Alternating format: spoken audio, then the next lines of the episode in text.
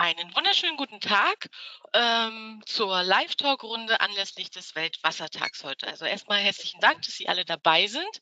Mein Name ist ähm, Cynthia Hennig-Kund und ich bin hier bei der SIV AG fürs Content Management zuständig und gemeinsam mit meiner Kollegin Frau Stahl hatten wir die Idee zu diesem Talk. Ähm, wir freuen uns natürlich besonders, dass so viele spannende Gäste zugesagt haben und dass jetzt eine lebendige Runde wird ähm, zum Thema Grundwasser, der unsichtbare Schatz. Und ich übergebe auch eben mal an Frau Stahl. Die stellt Ihnen im Einzelnen nochmal unsere Gäste heute vor.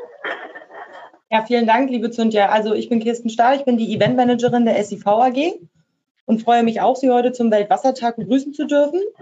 Dann würde ich einmal gerne alle vorstellen. Ich fange natürlich an mit Ladies First. Das ist Frau Birgit Lange, das ist die Geschäftsführerin vom Wasserverband Klötze. Ähm, dann haben wir noch Herrn Patrick Pawlowski, kaufmännischer Leiter vom Wasserverband Wingst.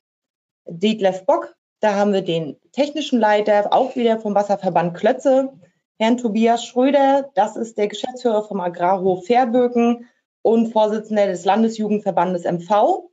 Dann haben wir noch Daniel Jering mit dabei. Der ist ähm, Vertriebsingenieur bei Unitechnics. Sein Kollege Klaus Wilk, Geschäftsführer von Unitechnics, ähm, kommt auch gleich noch dazu. Beide sind ähm, Podcaster beim Abwassertalk. Ähm, und dann haben wir noch Dirk Lankes, das ist der Vorstand der Schwanthalwerke. Und damit ist die Runde eigentlich auch schon komplett. Ich würde jetzt einfach an meinen Kollegen Mario Bötze übergeben, der nochmal ein bisschen was zur Netiquette sagt. Ja, das bestimmt. Ja, da ist Klaus. genau, ähm, den gut aussehenden Herrn, den Sie neben Frau Stahl sehen, das bin ich. Ich bin der Herr Bötzer. Ähm, ich begleite eigentlich immer die ganzen Webinare so auf der technischen Seite. Ähm, Sie kennen das eigentlich immer, dass jemand präsentiert. Das Ganze haben wir heute nicht. Also es wird dabei bleiben, dass wir nur die Kameras sehen, es soll ja so eine kleine lockere Runde, Talkrunde werden.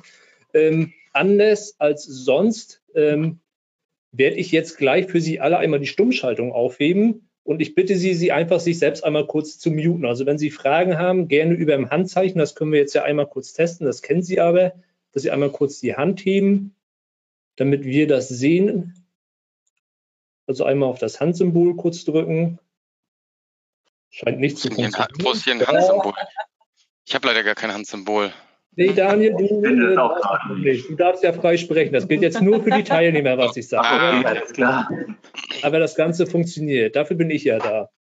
Das beruhigt ähm, mich. Und wenn Sie gerne Fragen haben, auch ähm, zwischendurch gerne in den Chat. Das wollen wir auch einmal kurz probieren. Schreiben Sie mal ein kurzes Hallo in den Chat. Oder von wo aus Sie gerade vielleicht zuhören. Ist der Chat? Nee, den brauchen wir nicht. Wir sind ja nur zum Erzählen da. Das ist ja nur für die Teilnehmer jetzt das Ganze. Gut, ähm, funktioniert, würde ich sagen. Handzeichen funktionieren, Chat funktioniert. Dann können wir da einen Haken hintermachen. Nehmen das einmal kurz raus und dann können wir eigentlich schon starten. Ja, Klaus und Daniel, ich übergebe das Wort an euch. Ja, ja vielen Dank. Super. Klaus, also, endlich bist du da. Ich habe es auch geschafft, ja. Also ähm, wir haben ja, wir, wir sind ja angesprochen worden und äh, über unsere Tätigkeit beim Abwassertalk und dann werden wahrscheinlich einige hier in der Runde erstmal gucken, warum moderiert der Abwassertalk ein, eine Gesprächsrunde zum Thema ähm, Grundwasser. Daniel, wir, wir begrüßen ja normalerweise unsere ähm, Zuhörer beim Abwassertalk immer zum Thema äh, mit, mit dem Wort die Abwasserhelden. Äh, Daniel, warum warum ist Grundwasser für uns auch wichtig, dass wir das hier moderieren? Naja, äh, wir haben ja die Einladung bekommen. Erstmal herzlichen Dank nochmal für die Einladung. Auch also herzlich willkommen von meiner Seite aus an alle Teilnehmer, an alle, die mit in der Talkshow mit dabei sind. Ähm, ich hoffe, dass wir erstmal eine gute Gesprächsgrundlage haben. Äh, wir haben uns natürlich auch ein paar Fragen ausgedacht, äh, die jeder mal beantworten kann. Ja, warum beschäftigen wir uns in der Abwasserwelt eigentlich wenig mit dem Thema Grundwasser, obwohl da alles anfängt, muss man ja da natürlich dazu sagen. Ne? Und ich glaube auch gerade äh, in den Zeiten des Klimawandels, im, im, im, im Zeiten äh, der Nachhaltigkeit ist Grundwasser ein elementar wichtiges Thema. Und heute an dem Weltwassertag äh, ist es umso mehr ein wichtiges Thema, um darüber mal zu sprechen. Ähm, ich bin der Meinung, dass der Titel das ganz gut trifft, der unsichtbare Schatz.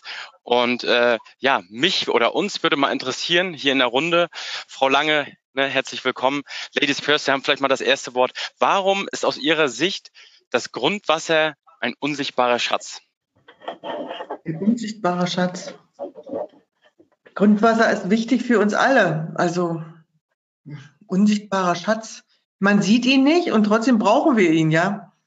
Also für uns ist ja als Wasserverband besonders wichtig, dass wir auch, wir tun auch etwas dafür, dass wir unser Abwasser, weil ihr ja aus dem Abwasserbereich kommt, auch wieder dem Grundwasser zufügt und nicht in ein Gewässer geben. Wir tun auch jetzt schon etwas für die Wasserwiedergewinnung und damit für die Grundwasseranreicherung.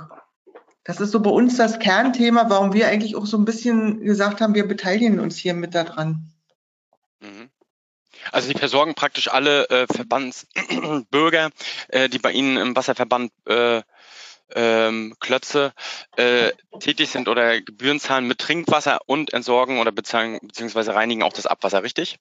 Wir haben eigene Wasserwerke. Wir fördern aus unseren eigenen äh, Wasser Grundwasserleitern.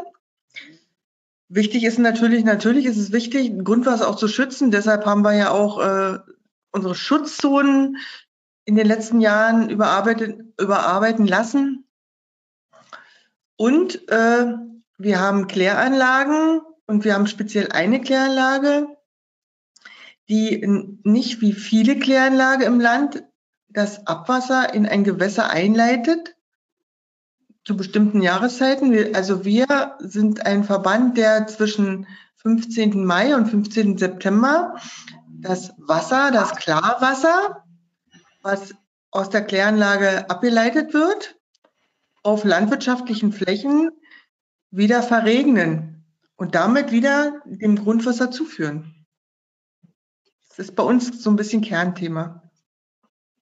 Das ist ja wahrscheinlich einer der wenigen Verbände, die noch mit der Verrieselung arbeiten. Das war, glaube ich, damals, wenn man mal 30 Jahre zurückschaut, ein großes Thema, was noch viele Verbände hatten. Ähm, ganz interessant mal für diese Runde, ich weiß ja nicht, wer von den Zuhörern noch dabei ist, ähm, ist selten, ist aktuell noch selten, aber ja, super, dass Sie mal mit dabei sind. Und dann wird das ganze Thema ja auch noch mal ein bisschen anders gesehen wahrscheinlich. Vielleicht können wir da später noch mal über die Einleitgrenzwerte sprechen. Aber wie sehen die anderen Teilnehmer das? Herr Pawlowski, wie sehen Sie das? Warum ist der Grund oder warum ist das Grundwasser für Sie ein unsichtbarer Schatz? Also unsichtbar natürlich, weil man ihn nicht sieht und deswegen vielleicht manchmal die Wertschätzung äh, zu kurz äh, kommt. Das ist ja immer bei unsichtbaren äh, Dingen so das äh, Thema. Aber äh, der Schatz ist es natürlich, weil äh, das Grundwasser die Quelle für Trinkwasser zumindest im Norden ist. Es gibt ja unterschiedliche Formen der Trinkwassergewinnung, aber für uns ist natürlich das Grundwasser die Grundlage, um ähm, ja, Trinkwasser an die Bevölkerung zu liefern. Und deshalb ist es natürlich ein Schatz, weil es das wichtigste Lebensmittel ist. Ähm, aber so ein bisschen das Problem hat, äh, weil man es eben nicht äh, sieht, äh, wie es vielleicht auch in Gefahr geraten kann, der unsichtbare Schatz. So wäre meine Interpretation dazu. Wir sind im Jetzt Übrigen auch ja alle hier und Entsorger. Jetzt sitzen wir ja alle hier und sagen, ja, Grundwasser ist total wichtig. Warum ist es denn wichtig, darüber zu diskutieren überhaupt? Ne? Weil, weil das ist ja, ähm, wenn wir uns alle einig sind, dann brauchen wir ja nicht weiter über Grundwasser zu diskutieren. Ne? Ähm, warum, ja, ist das, warum, ist das, aus deiner Sicht wichtig, Tobias? Über Grundwasser zu sprechen? Ich muss erstmal anmachen. Ähm, aus, aus, aus der menschlichen Sicht ist es einfach wichtig, dass wir über Grundwasser sprechen, weil es einfach ein höchstes Gut der Nahrungsmittel äh, in Nahrungsmitteln ist. Ähm, wir haben das ja jetzt hier gerade schon angesprochen, Trinkwasserproduktion etc. Äh, das Grundwasser ist natürlich für uns Landwirte aktuell äh, viel mehr in den Fokus gerückt, weil es halt äh, Verunreinigung aufweist und wir in der Landwirtschaft ähm, mit als Verursacher gelten. Das wollen wir auch nicht, nicht, nicht weggeben. Ähm, die meisten von uns ist, ist, ist dieser, dieser, dieser, ja, doch, das ist ja schon ein Riesenklotz. Ähm, das darf man nicht vergessen. Also das Grundwasser ist ja schon ein Riesenschatz. Die meisten von uns Landwirten ist das schon sehr bewusst, dass wir ähm, dort äh, viel Verhalten angelegt haben in den letzten Jahren oder in den letzten Jahrzehnten, sollte man wahrscheinlich eher sagen, wenn nicht sogar ähm, vielleicht schon Jahrhunderten mit der Entwicklung der industriellen Landwirtschaft hat sich da ja auch ähm, dahingehend äh, viel verändert. Und äh, natürlich müssen wir darüber sprechen, weil ähm, nur im Einklang mit einem guten Grundwasser äh, können wir die menschliche Ernährung äh, sicherstellen, ähm, weil ohne Wasser geht's nicht. Wer von den Beteiligten eigentlich gewinnt sein Trinkwasser aus Grundwasser? Es gibt auch noch andere Möglichkeiten. Ähm, wer, ähm, zum Beispiel, ich gebe mal die Frage jetzt an Herrn Lankes von den äh, Schwalmtalwerken, wenn ich richtig liege. Ähm, wie sieht das bei Ihnen aus? Also wir haben selbst keine eigene Wasserförderung, keine Aufbereitung. Wir kaufen bei einem benachbarten Unternehmen ein, aber dort wird das Trinkwasser auch zu 100 Prozent aus Grundwasser gewonnen. Kann man vielleicht mal äh, zusammenfassen äh, als Bedeutung, dass wir, ähm, wir haben das mal recherchiert hier, 61 Prozent in Deutschland äh, wird Trinkwasser aus Grundwasser gewonnen. Vielleicht auch wegen der Bedeutung. 12 Prozent aus Talsperren und Seen. Also ich persönlich hier unten bin in Baden-Württemberg. Wir haben die Bodenseewasserversorgung. Das sind fast alle, äh, fast alle ähm, Gemeinden zumindest teilweise dran. Und dann gibt's noch acht Prozent Quellwasser, acht Prozent Uferfiltrat, unsere Heimatstadt Rostock oder meine Heimatstadt Rostock zum Beispiel. Und äh, dann gibt's noch angereichertes Trinkwasser und ein Prozent sogar noch Flusswasser in Deutschland. Ähm, von daher ist Grundwasser mhm. natürlich die wichtigste Quelle.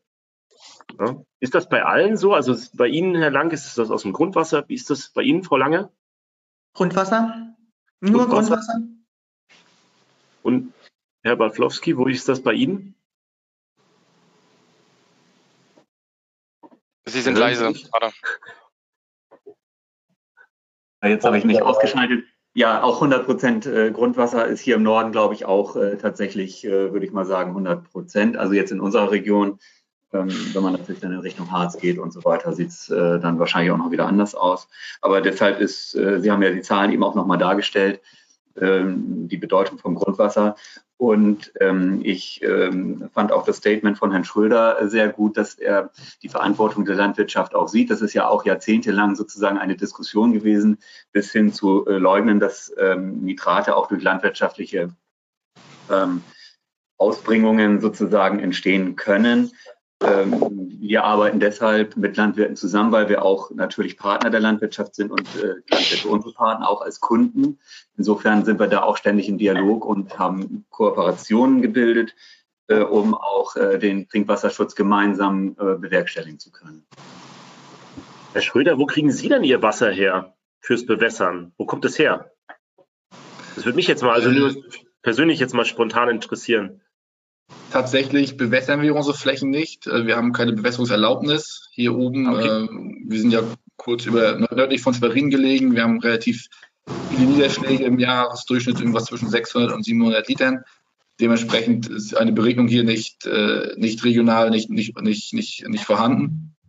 Und ähm, wir haben relativ, wir müssen relativ was heißt relativ, wir müssen tief bohren, um an Grundwasser zu kommen. Wir haben äh, vor zwei Jahren einen Brunnen gebohrt, äh, um äh, Wasser zu ziehen für Pflanzenschutz, ähm, nur für reinen Pflanzenschutz und dann mussten wir 37 Meter in die Erde gehen. Also das ist die Tiefe, die wir brauchten hier. Ich weiß nicht, ob es tief ist oder nicht tief ist, auf jeden Fall ähm, hat das Geld gekostet. Teilweise, dass es sogar bis zu 100 Meter oder 200 Meter in die Erde gebohrt wird. Ähm, Herr Bock, Sie sind ja technischer Leiter. Äh, wie, wie tief holen Sie Ihr Grundwasser? 42 Meter. 41 Meter. Aber ich muss, mal, ich, ich, muss, mal, einen anderen Ansatzpunkt ja. wählen. Ich muss mal einen anderen.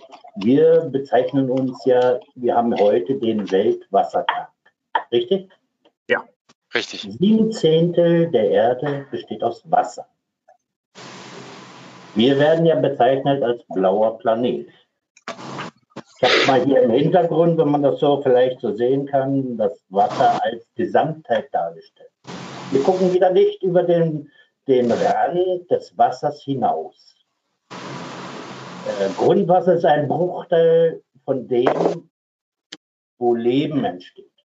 In den Ozeanen sieht es doch viel verheerender aus. Wir klagen über sinkende Wasserstände. Klar, es ist so. Die Landwirtschaft trägt dazu sicherlich einen, denke ich mal, keinen unerheblichen Beitrag. Wenn ich mir bedenke, bei uns in unserem Territorium, Landwirtschaft heißt jetzt mittlerweile Energiegewinnung. Mais ohne Ende. Welche Oberfläche hat Mais? Die Regenwahrscheinlichkeit und die Niederschläge insgesamt gleichen sich übers Jahr, über Jahre immer aus. Es kommt bloß nicht unten im Grundwasser an. Das ist unser Problem. Und wenn es ankommt, wie die Landwirtschaft dann dann auch selber zugibt, ist es mitunter mit Nitraten und sonstigen Inhaltsstoffen versetzt.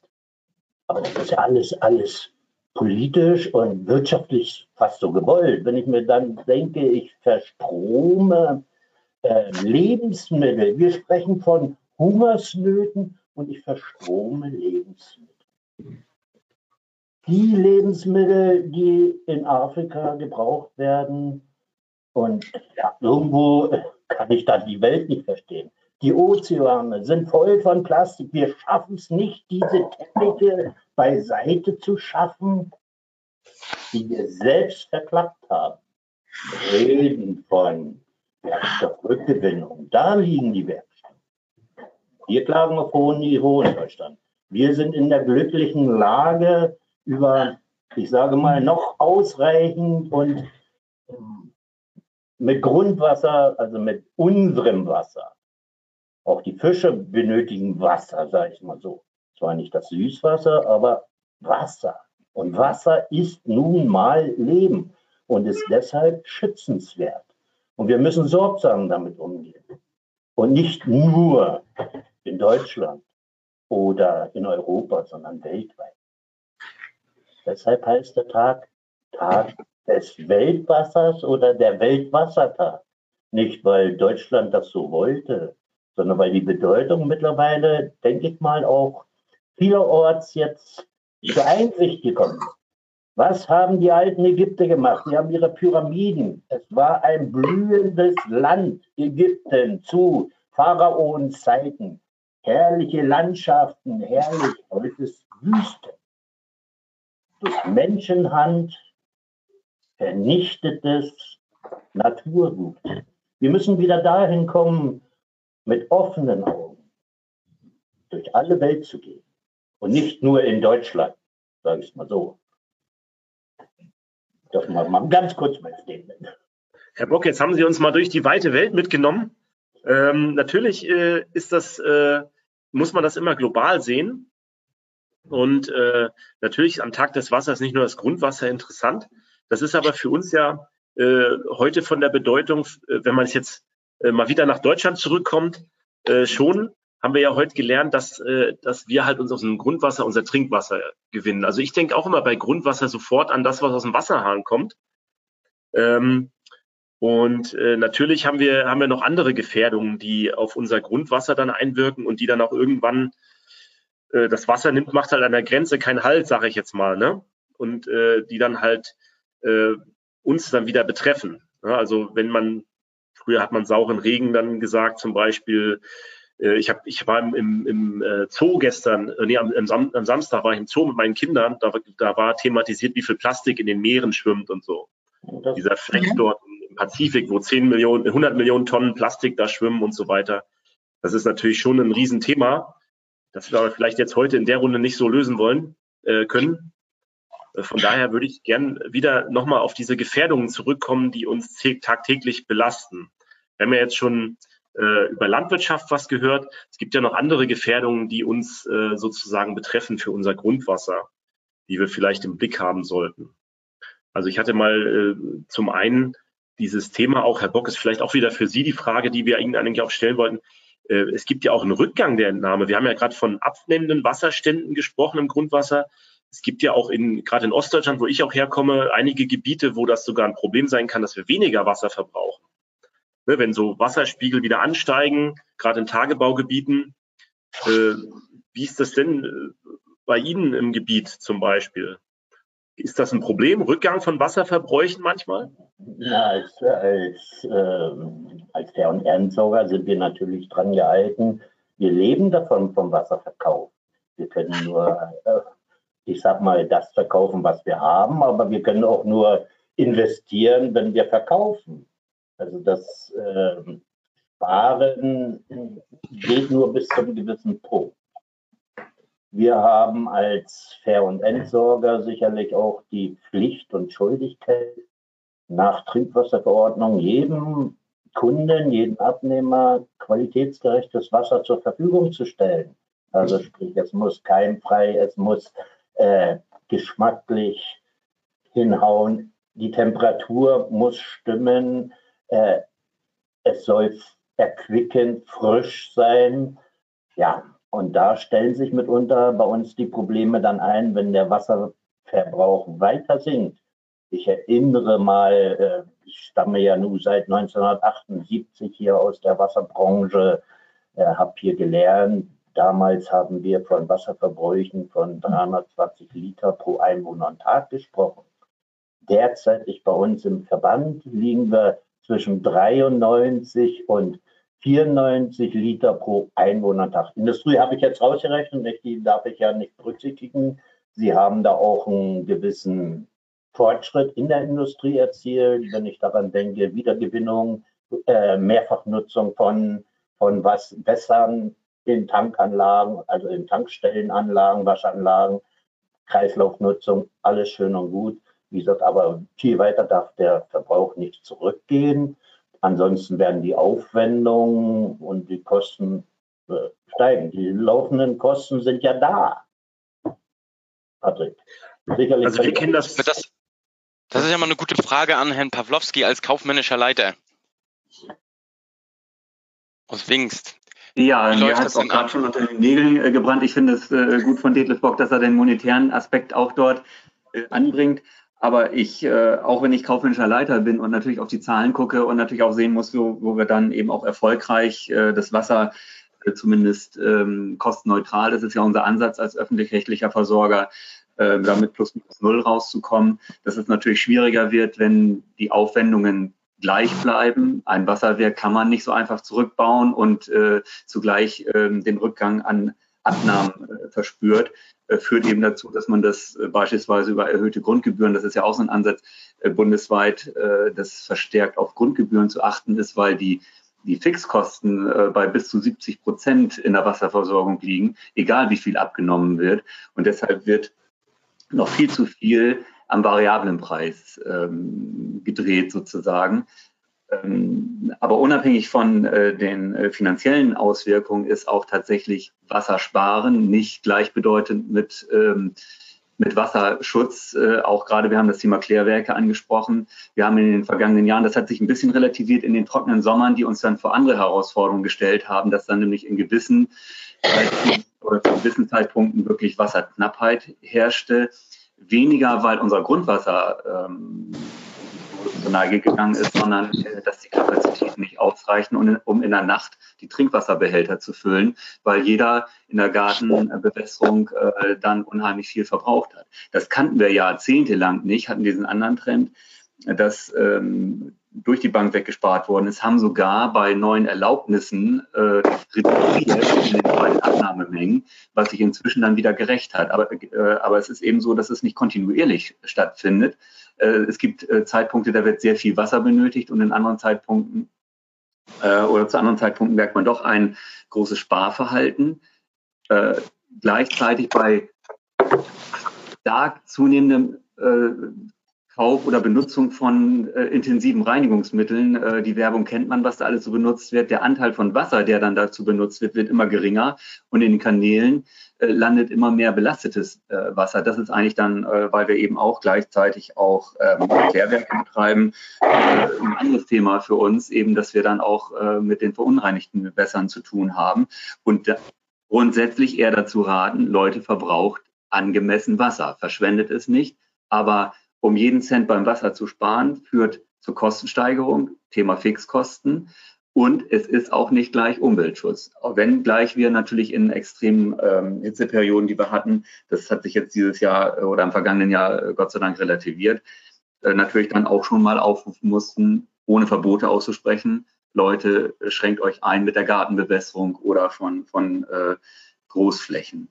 Und ähm, ja, das ist so die Krux, äh, die man dabei äh, sehen muss, dass es tatsächlich schwer zu vermitteln ist, dass man nicht immer nur sagen darf, Leute, spart Wasser, sondern benutzt es angemessen. Das ist vielleicht so der richtige Terminus. Also wir haben ja auch das Thema bei uns immer, ich habe da immer dieses, dieses Mädchen da stehen, ne, unser Stinkemädchen. Das ist auch immer das Problem mit rückläufigen Wasserverbräuchen, dass das natürlich auch dann zu Gerüchen führt im Abwasser. Das ist ja auch immer schon ein Thema. Äh, was vielleicht dann sogar Kosten steigern kann, wenn man, wenn man dann spart. Ich kenne das auch im, im Trinkwasserbereich, dass man dann so Haltung, Leitungen öfter spülen muss. muss. Ich habe das mal in Berlin erlebt, da haben die dann extra Wasser auf die Straße laufen lassen aus bestimmten Endhaltungen, weil dann dort Wasser zu lange sonst steht oder so. Ist das dann auch ein Thema oder? Weiß ich also nicht.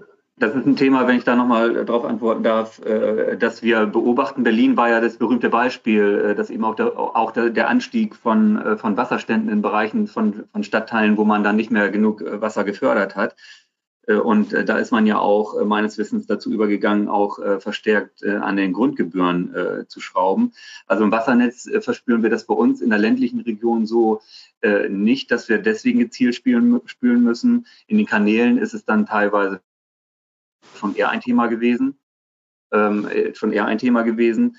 Ähm, aber das sind äh, die ähm, Probleme, die man eben mit den Netzen, was wir speziell machen, ist, wenn wir sanieren, äh, reduzieren wir den, ähm, äh, den Durchmesser der Leitung. Das heißt, wir gehen durch alte Leitungen äh, mit neuen im Inliner-Verfahren, ähm, weil ähm, der Bedarf in einigen äh, Abschnitten nicht mehr so groß ist. Das führt wiederum aber zu anderen Problemen, dass uns die Feuerwehren auf die, auf den, ähm, ja, oder mit Kritik äh, kommen, dass sie dann wiederum zu wenig Querschnitt haben, um dann Feuerlöschversorgung zu gewährleisten. Wir sehen aber natürlich in erster Linie unsere Aufgabe, die Trinkwasserversorgung gesundheitlich ähm, angemessen zu gewährleisten. Und dann äh, sind große Querschnitte schon ähm, ein Problem, wenn man einen, äh, einen äh, geringen Wasserverbrauch hat. Wir haben auch noch in den letzten Jahren die vom, natürlich den Trend gehabt, dass Leute abgewandert sind. Inzwischen seit Corona haben wir einen gegenteiligen Trend, dass äh, doch wir sehr viel Bevölkerungszuwachs haben beziehungsweise den Stand halten. Also das ist weniger das Problem, aber die Leute verbrauchen halt weniger Wasser. Und dann regelt man das über Querschnitte von Leitungen. Also bei uns zumindest. Jetzt haben wir viel über den Trinkwasserverbrauch gesprochen. Äh, gibt es da auch äh, klare Zahlen? Also können Sie vielleicht auch mal so einen Trend beschreiben? Ich, gerade, äh, ich sag mal, zu, äh, als noch die alten Bundesländer oder die neuen Bundesländer noch nicht neu waren, äh, da hat man ja immer so 300 bis 200 Liter pro Tag pro Einwohner gerechnet. Äh, Frau Lange, wie sieht das bei Ihnen aktuell aus oder wie war die Entwicklung über die vergangenen Jahrzehnte? Also bei uns war es sicherlich nach der, zur oder vor der Wende auf jeden Fall so, dass wir da 200, also ich war damals noch nicht im Verband, aber die Statistiken, die sagen schon, dass wir da um die 200, 250 Liter pro Einwohner Tag abgegeben haben. Jetzt, wie Herr Bock sagte, liegen wir bei 80 bis 90 Liter 200, pro Einwohnertag. Bitte nicht unter Wert verkaufen. 92 Liter pro Einwohner am Tag im 92 hat er gesagt, Liter pro Einwohner am Tag. Und das schon über ich sag mal, mit plus minus ein, zwei Liter, äh, das schon über die letzten fünf Jahre. Also ist jetzt konstant. Mhm. Das pegelt sich, denke ich, so ein. Wir haben natürlich im ländlichen Bereich äh, Gegenden, die weniger verbrauchen und in den städtischen Bereichen haben wir natürlich auch, die Haushalte verbrauchen einfach ein bisschen mehr. Das ist so. Mhm. Herr Lankes, wie ist das bei Ihnen? Achso. Herr Bock wollte also noch was sagen. Ist einfach strukturell bedingt äh, der Landwirtschaft oder die ländlichen Gebiete veraltern, sag ich mal so. Mhm. Unsere Bevölkerungsstruktur äh, sieht im Moment so aus, dass, äh, ich sag mal, das Land ausstirbt fast. Corona mhm. hat uns natürlich wieder einen kleinen Schub gebracht, so wie Patrick schon sagte. Äh, die Leute sind wieder da. Denn ja, auf dem Lande lebt sich besser als in der Stadt. wie, wie, ist das bei Ihnen, Herr Lankes? Also bei uns liegt der Pro-Kopf-Verbrauch etwas höher, würde ich sagen. Wir sind schon knapp über 100 Liter. Ähm, wir haben hier auch die Situation, dass wir einige große Lebensmittelverarbeiter haben, die natürlich auch viel Trinkwasser abnehmen. Und da ist es dann eben auch ein bisschen konjunkturbedingt, wie unser Wasserdurchsatz ist insgesamt. Mhm was mich, also wir sind noch Kanalnetzbetreiber hier in Schwalmtal, was mich so bewegt in den letzten Wochen und Monaten, auch, auch äh, durch Anfragen aus der Bevölkerung ist, was tut ihr für die Grundwasseranreicherung? Anreicherung hier? Wir haben Anschluss und Benutzungszwang, wir müssen ähm, natürlich auch unsere Kanäle unterhalten. Wir sind in den Neubaugebieten schon dazu übergegangen, dort ähm, jeweils in den Neubaugebieten Versickerungsanlagen zu schaffen, haben aber in vielen, gerade in alten Bereichen, eben da eine Trenn, Trennkanalisation, teilweise auch Mischwasserkanalisation mit einem Anschluss- und Benutzungszwang. Jetzt kommen die äh, Anwohner und sagen, wir möchten der Umwelt was Gutes tun. Wir möchten natürlich den, äh, vom Anschluss- und Benutzungszwang weg. Wir möchten das Regenwasser hier vor Ort auf unserem Grundstück versickern.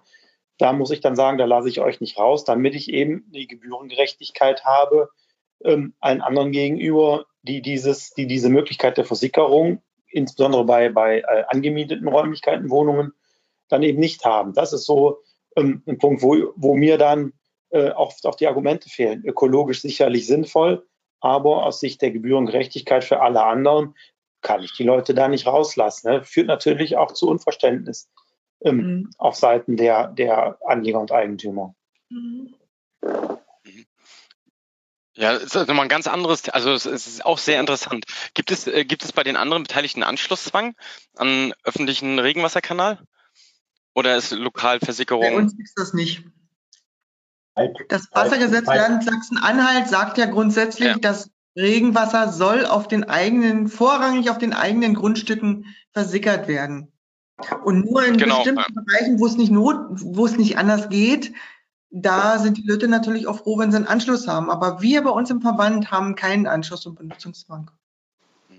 Wir müssen dazu sagen, wir sind auch nicht zuständig für Regenwasser.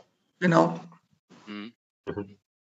Würde denn, würde denn zum Beispiel ähm, eine Flatrate für Wasser irgendwas bringen? Ich habe das jetzt schon öfter mal diskutieren gehört. Wie sehen Sie das hier in der Runde? Traut sich wer dazu was zu sagen? Herr Pawlowski als Kaufmann. Eine, eine Flatrate für Wasser. Wäre das gut oder wäre es nicht gut? Das, das äh, ist, ist, ein Aspekt, der mir so gar nicht, bisher noch nicht untergekommen ist. Äh, den haben wir hier zumindest noch nicht äh, diskutiert. Unsere ähm, Flatrate, unsere Flatrate sind die Grundbeträge. Ja, genau. Ähm, ja, wobei, äh, Detlef, äh, in der Flatrate verstehe ich ja eben so, du bezahlst einen gewissen Betrag und kannst dann äh, so viel Wasser verbrauchen, wie du möchtest. Ähm, das ist sicherlich in der öffentlichen Darstellung dann auch wieder ein Problem, weil doch schon im Hinterkopf eigentlich immer dieser Gedanke steht, wir sollen doch Wasser sparen. Das haben wir immer, wenn ich auch dieses Thema, das ich erst auch schon angesprochen habe, auf den Plan rufe und sage, Leute, verbraucht ruhig äh, genug.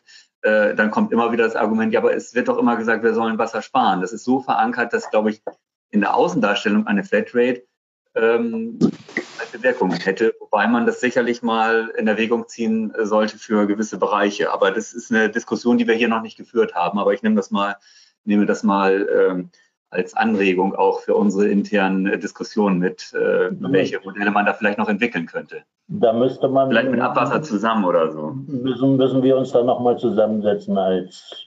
Nicht? als Stimmt, das machen wir in unseren internen äh, Austauschrunden dann auch nochmal. Das, das wäre doch mal so ein Gedanke. Die Flatrate halte ich nicht mehr das, als schlechtestes Modell, ist ja letztendlich ein Grundgebührenmodell, wie du schon vorhin sagtest viele, die Fixkosten haben wir und wer über die über diese Flat hinausgeht, der zahlt ihn zusätzlich. Dann wären wir auch wieder der Gerechtigkeit Herr geworden, zu sagen, also 70 Kubikmeter sind bei jedem Haushalt drin. Alles, was drüber ist, zahlst du. Mhm. Könnte man drüber nachdenken, haben wir auch noch nicht drüber nachgedacht. Zumindest hätten wir dann noch ein bisschen weniger Verwaltungsaufwand. Halte ich aber für rechtlich ziemlich kompliziert. Ich möchte nicht, nicht die äh, Streitigkeiten vor Gericht sehen, die wir denn alle haben. Aber beim Strom gibt es ja, also ich habe das ja privat auch, äh, also jetzt ist alles gekündigt worden. Ich bin beim Grundversorger, ist jetzt der billigste gerade in der aktuellen Situation. Aber äh, sonst hat man das immer. Ich kaufe mir 4000 Kilowattstunden im Jahr ein. Und wenn ich da drüber gehe, habe ich dann zahle ich ein bisschen drauf und wenn ich drunter gehe, habe ich Pech gehabt. So war das genau. bis jetzt vorher bei mir immer. Genau, könnte ich mir auch. Ja, der David, wir hatten es ja vorhin mit den hohen Fixkosten. Wenn wir 70 Prozent Fixkosten haben, das ist wie beim Strom, Stromgestehungskosten entstehen immer, egal wie viel ich verbrauche. Also das ist, ist kein dummer Gedanke. Ich kann mich noch dran erinnern, damals in meinem Studium, und da hatten wir auch das Fach Wasserwirtschaft, dann war auch über verschiedene und äh, und äh, kam volkswirtschaftlich gesehen sogar am besten weg. Also es könnte durchaus mal ein Anreiz sein, äh, so eine Art Flat äh, zu implementieren. Ähm, Vielleicht nimmt das der ein oder andere mal mit in seine Arbeitsgruppe mit. Mhm. Äh, super Gedanke. Nicht der schlechteste, sag ich mal so. Und der Herr Pawlowski als kaufmännischer Leiter, der ist doch froh, wenn er sichere Zahlen hat nachher am Ende. Äh, das äh, stimmt, äh, wobei wir tatsächlich bei dieser Diskussion nicht außer Acht lassen dürfen, das, was Frau Lange auch schon sagte, dass ja, man die rechtlichen Rahmenbedingungen natürlich auch prüfen muss. Der Vergleich zum, zum Stromversorger hinkt natürlich ein bisschen, weil wir hier im öffentlichen rechtlichen Bereich uns bewegen und natürlich uns dann auch an die kommunalen Abgabengesetze halten müssen. Aber äh, dass es da auch Aufweichungen in der Vergangenheit äh, schon gegeben hat, das ähm, zeigt ja eben, dass man sich auch moderneren Abrechnungsmethoden dann durchaus auch äh, öffnen kann.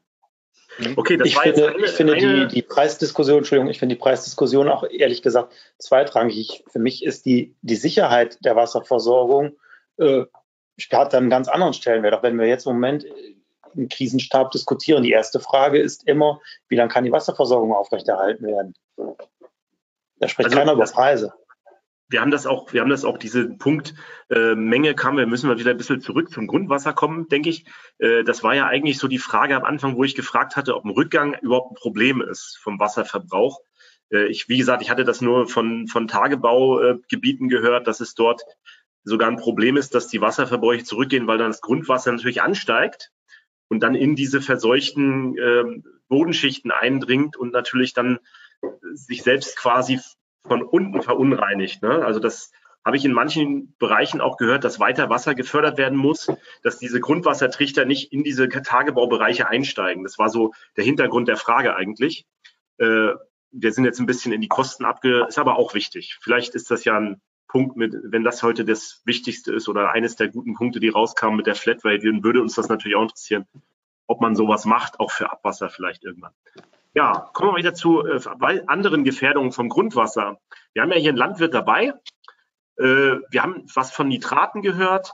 Ähm, ähm, Tobias, Herr Schröder, vielleicht kannst du mal ein bisschen was dazu erzählen, was das eigentlich heißt, Nitratverunreinigung, was bedeutet das?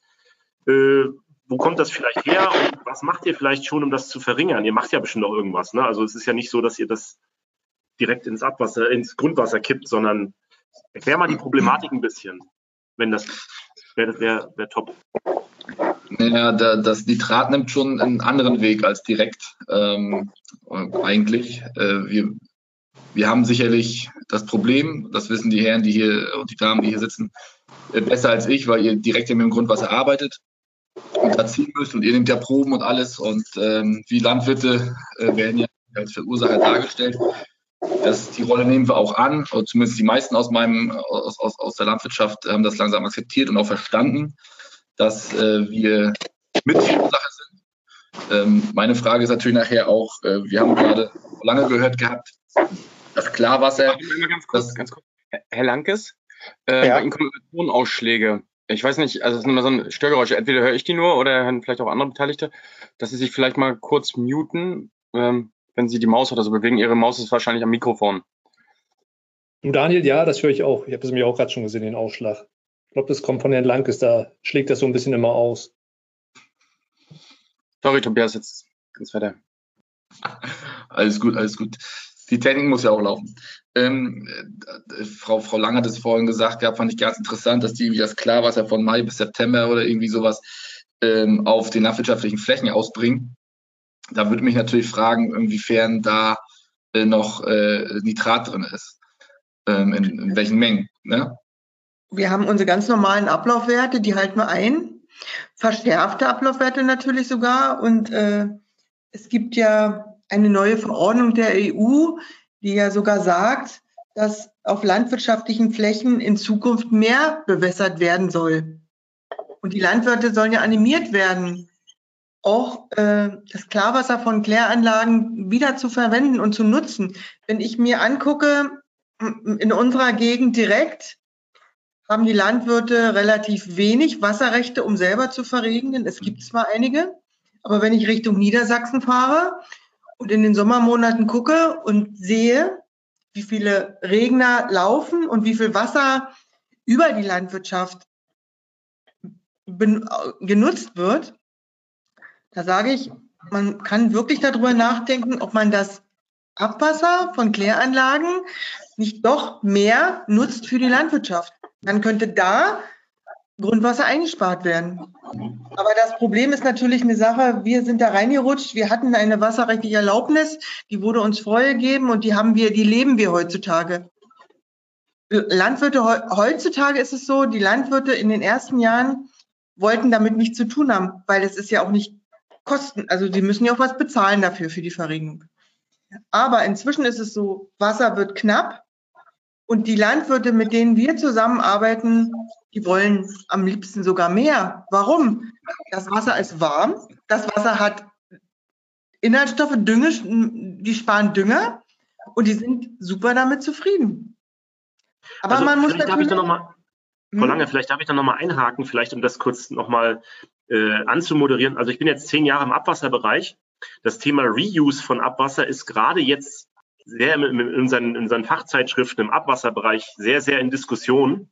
Mhm, in der letzten DWT? Ja, zum Beispiel machen die es seit 50 Jahren, da gibt es extra, äh, und bei uns hat man mal gesagt, das war so meine Einstellung immer, Wasser ist bei uns nicht knapp, deswegen machen wir keinen Reuse, weil wir das äh, und so weiter, Inhaltsstoffe, bestimmte Inhaltsstoffe nicht drin haben wollen. Wie ist das, wird das denn gesehen, speziell auch in Richtung vierte Reinigungsstufe?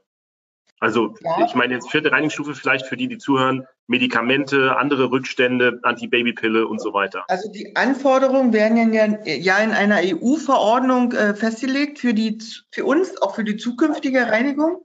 Im Moment wird das Klarwasser, wie in der Wasserregenerlaubnis vorgegeben, auf die Äcker gebracht. Und wir haben jetzt im Moment das Problem, dass wir durch die neue EU-Verordnung auch eine vierte Reinigungsstufe einbauen werden Mhm. Äh, wir werden eine, Detlef, hilf mir. Desinfektionsanlage. Desinfektions mit UV-Anlage einbauen werden. Müssen wir einbauen, damit wir die Eime aus dem Abwasser rauskriegen. Das stellt natürlich für uns auch wieder eine höhere Anforderung an uns. Wir müssen auch wieder investieren und müssen gucken, wie kommen wir da überhaupt klar. Die Anlagen sind Stromkosten wieder intensiv. Da müssen wir wieder, wir haben gerade die Kläranlage umgebaut, haben Stromkosten eingespart. Jetzt brauchen wir da wieder mehr Strom. Und trotz allem, äh, denke ich, ist das eine gute Art, äh, das Wasser zu nutzen, um den Landwirten was zu geben und da vielleicht Wasser einzusparen. Tobias, wie siehst du das? Herr Schröder, würdest du gerne von benachbarten Klärwerken äh, äh, gereinigtes Abwasser aufnehmen? Und vielleicht kannst du jetzt nochmal ähm. zurückkommen auf die ursprüngliche Frage äh, zu der Nitratbelastung. Wie kommt Nitrat äh, auf eure Felder? Ähm, was ist der Hintergrund und wie gelangt es dann letztendlich ins Grundwasser? Genau, ich bin ein bisschen abgeschweift, weil äh, ich fand das nämlich ziemlich interessant, dass äh, scheinbar, also hier macht das irgendwie keiner. Ich, ich, wollte darauf noch antworten. Du hattest die Frage gestellt, mit welchen Inhaltsstoffen wir äh, das Abwasser abgeben. Also ich sage mal bloß Phosphorgesamt 0,16 Milligramm pro Liter, gesamtorganischer Kohlenstoff 12 Milligramm pro Liter, gesamtgebundener Stickstoff 4,4 Milligramm pro Liter. Also es sind keine Unmengen an, an Belastung, sag ich mal so. Mhm. Nitrat äh, liegt weit, weit unter dem, was ihr eigentlich braucht für die Pflanze. Aber der Vorteil bei einer Wasserverregnung, so wie wir sie betreiben, äh, ist einfach der, es ist warmes Wasser. Die Pflanze kriegt relativ warmes Wasser, weil in den Sommermonaten ist natürlich auch unser Wasser, was wir abgeben, 15 äh, bis 25 Grad warm während Grundwasser kontinuierlich 12 Grad. Und wenn ich da eine Regenmaschine bei Grundwasser abstelle, das kann die Pflanze nicht vertragen. Die fällt zusammen. Bin ich da richtig? Ja, äh, das, also wie gesagt, hier oben kenne ich das überhaupt nicht, dass irgendwie ähm, äh, Wasser, Klarwasser ver, ver, verregnet wird auf den Betrieben. Deswegen habe ich da nochmal eine Nachfrage gestellt, weil das ist nur ein Thema in den letzten Jahren immer wieder, dass zu gewissen Zeiten das Wetter nicht so ist, wie es sein sollte. Ihr kennt das sicherlich, der Landwirt jammert immer über das Wetter.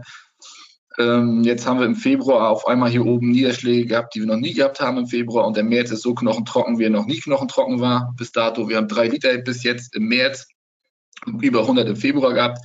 Ähm, das schiebt sich immer hin und her. Wir haben vorhin schon die Aussage gehabt, dass sich das ja immer jährlich ausgleicht. Aber für einen Landwirt, der natürlich gerne portionsweise haben würde, äh, nach Bedarf am besten, äh, ist das natürlich dann schwierig, ne? weil wir gerade vom Wasser auch, auch extrem abhängig sind und auch, und da mache ich mal den Bogen rum, auch äh, die Nitratentstehung ähm, in unseren Böden ist auch ganz stark wasserabhängig, gerade das Auswaschen. Ne? Es ist ja so, dass wir ähm, unsere Pflanzen düngen. Ähm, die guten Landwirte machen es bedarfsgerecht. Äh, die achten auch drauf. Wir haben jetzt äh, verschiedene Düngeverordnungen auch äh, erlassen bekommen, wo es eigentlich auch gar kein großer Spielraum mehr ist nach oben hin, so dass wir da auch schon reguliert werden was auch richtig ist, weil ich denke, dass äh, Vorfahren und Vorvorgänger von mir auch in den Betrieben viel zu viel Stickstoff auch in Form äh, gestreut haben, die nicht richtig waren. Wenn ich dann so an Harnstoff denke, der ja auch eine lange Umsetzung hat im Boden, also es gibt ja verschiedene Formen an Stickstoff, Grundformen, die sich dann alle nachher irgendwann in Nitrat umwandeln. Ähm, und Harnstoff ist sowas wie das, ja, Urease ist so quasi das längste, was wir brauchen. Wir streuen Harnstoff, der muss erstmal umgewandelt werden zu Ammonium und das dann zu Nitrat, dann nimmt die Pflanze das auf und wenn die Pflanze das in dem Moment nicht aufnimmt, und zu viel äh, Wasser ist im Boden dann, oder von oben noch mehr nachkommt, äh, dann wäscht es aus. Ne? Also das ist ja das Hauptproblem. Und momentan düngen wir eher mit äh, nitrathaltigen Düngern, ammoniumhaltigen Düngern. Ähm, die sind schneller pflanzenverfügbar, brauchen auch nicht mehr ganz so viel Stickstoff streuen, weil wir dann eher auch äh, bedarfsgerecht streuen können und dann, wenn die Pflanze es braucht. Das ist natürlich aber auch im, im Kopf ein Werdegang gewesen bei den Landwirten. Wir hatten äh, vor der Wende relativ wenig Kunstdünger. Also ich rede jetzt erstmal von Kunstdüngern. Äh, organische Düngemittel sind hier oben in Mecklenburg-Vorpommern eh zu knapp. Da haben wir nicht zu viel von. Ähm, deswegen kaufen wir Kunstdünger zu. Vor der Wendezeit gab es davon nicht viele, nicht viel. Da ähm, war eher das Problem mit der Gülle auf den Betrieben, dass die auch über Jahre und auch über jede Jahreszeit äh, gefahren wurden. Da haben wir auch Sperrzeiten, Gott sei Dank, die das ein bisschen äh, aktuell, ähm, die haben wir auch schon länger, aber die gab es früher nicht. Da wurde gefahren, äh, wenn gefahren werden musste. Und jetzt haben wir Sperrzeiten. Das ist schon mal gut bei organischen Düngermitteln. So dass wir ähm, zu Zeiten wie im Winter, wo eigentlich gar keine Stickstoffaufnahme in den Pflanzen ist, auch keinen Stickstoff mehr ausbringen. Das sind zum Beispiel schon Punkte, wo, wo wir darauf achten oder eigentlich auch logischerweise darauf achten müssen. Ähm, und jetzt wie gesagt, haben wir die Problematik, dass wir, ähm, Problematik, dass wir in, in so, so sogenannten roten Gebieten stellenweise wohnen. Auch ich wohne an, an einem so einem Gebiet, sodass wir nochmal ähm, wieder äh, mit weniger Stickstoff, die wir streuen dürfen, ähm, ausgestattet werden. Das hat natürlich auf der einen Seite zur Folge, dass wir das Grundwasser schützen, hoffentlich damit und schützen wollen. Auf der anderen Seite müssen wir aber auch gucken, ähm, wir wollen Grundwasser zu uns nehmen, gesundes Grundwasser zu uns nehmen, das ist logisch. Aber wir müssen auch irgendwas essen. Ähm, aktuell ähm, ist das ja wieder so ein Thema, was aufploppt. Ähm, ich sehe das nicht ganz so extrem, aber sicherlich äh, durch den, was da in der Ukraine passiert, wird sehr viel über Nahrungsmittelkrisen gesprochen. Ähm, die Krisen werden wir hier in Deutschland so extrem nicht erleben, wie, wie das vielleicht der eine oder andere auch irgendwo sagt. Ähm, ganz und zum Anfang wird es die treffen, die sowieso schon keine Lebensmittel haben. Ne? Das geht nach Afrika und und und. Die, die werden zuerst leiden. Darunter, dass wir nicht ähm, in Europa, sage ich jetzt, das produzieren können, was wir produzieren, weil wir voneinander abhängig sind. Und dann ist es natürlich schwierig, in so einer Phase in, in, in Deutschland zu sagen, okay, ähm, wir schrauben die Produktion äh, für Weizen, das ist ja jetzt momentan das Gute, wo wir reden, zurück, indem wir äh, die Stickstoffdüngung ähm, zurückstrauben. Ne? Also der Ertrag meiner, meines, meiner Kultur misst sich oft auch an der Ausbringung von Stickstoff. Da gibt es Optimumkurven, die man nicht überschreiben sollte. Ähm, so dass wir dann natürlich da das Problem haben, dass wir jetzt ein bisschen im Zwiespalt sind. Wir sollen A, das Grundwasser oder müssen, die nicht sollen, wir müssen uns um das Grundwasser kümmern bezüglich von Nitrat. Wir haben ja noch andere Probleme, ähm, die ich gleich ansprechen wollen würde. Und wir müssen gucken, dass wir natürlich genug ernten, damit wir zumindest die Bevölkerung Europa und, und, und Deutschland und wenn nicht sogar eher lieber der Welt mit absichern können. Ne? Und dann, äh, wie ich, ja, genau, dass wir das absichern können. Genau. So läuft das mit dem Nitrat. Es ist einfach für uns ein Ertragsproblem. Ne? Und ich denke, da werden schon viele Sachen gemacht. Also wir müssen Zwischenfrüchte anbauen oder wir, wir dürfen Zwischenfrüchte, wir können Zwischenfrüchte anbauen, die wir im Herbst anbauen, Flächen, die brach liegen die Stickstoff binden sollen über Winter, dass der nicht ausgewaschen wird. Also wir Landwirte sind, sind dabei, auch unseren Teil zu leisten. Mhm. Ja, okay, also es wird ja auch viel gemacht und man ist halt, ähm, man ist halt immer in dem Zwiespalt. Habt ihr da äh, Druck aktuell? Weil normalerweise kommt ja aus der Ukraine viel Weizen, dass wir jetzt mehr Nitrat ausbringen müssen, weil damit wir mehr Weizen kriegen. Oder so habe ich das ein bisschen verstanden jetzt. Nee. Ja, ähm, also, die, also die Ukraine liefert ja keinen Weizen nach Europa. Die Ukraine, Ukraine und, und, und, und, und Russland und auch Kasachstan, die sind am Schwarzen Meer, die liefern dann nach Afrika, weil der Weg kurz ist. So, wir, wir haben ab und zu mal ein paar Schiffe, die da runtergehen, Saudi-Arabien, Emirate, die dann aus Rostock da runtergehen, Gäste vor allem und auch, auch Weizen. Äh, sicherlich äh, könnte man jetzt sagen, wir streuen ein bisschen mehr Nitrat oder, oder Stickstoff an sich, um die Erträge zu sichern. Aber das ist immer nur so ein bisschen die halbe Wahrheit, weil ähm, auch Stickstoff wirkt erst dann vernünftig, wenn wir vernünftiges Wetter haben. Und dann komme ich wieder auf den Anfang. Ähm, wenn dann kein Regen ist, äh, in, in, in, den Mengen, die wir brauchen, dann brauchen wir auch keinen Stickstoff streuen. Ne? Also das zweite das Erkenntnis, die ich mir jetzt gemerkt habe heute, Wasserverrieselung mit desinfiziertem Wasser, das dann keine vierte mit einer finnigen Reinigungsstufe behandelt ist, ist eigentlich gar nicht so verkehrt. Kann man weiter drüber reden. Das dachte ich vorher immer nicht, dass man das machen will.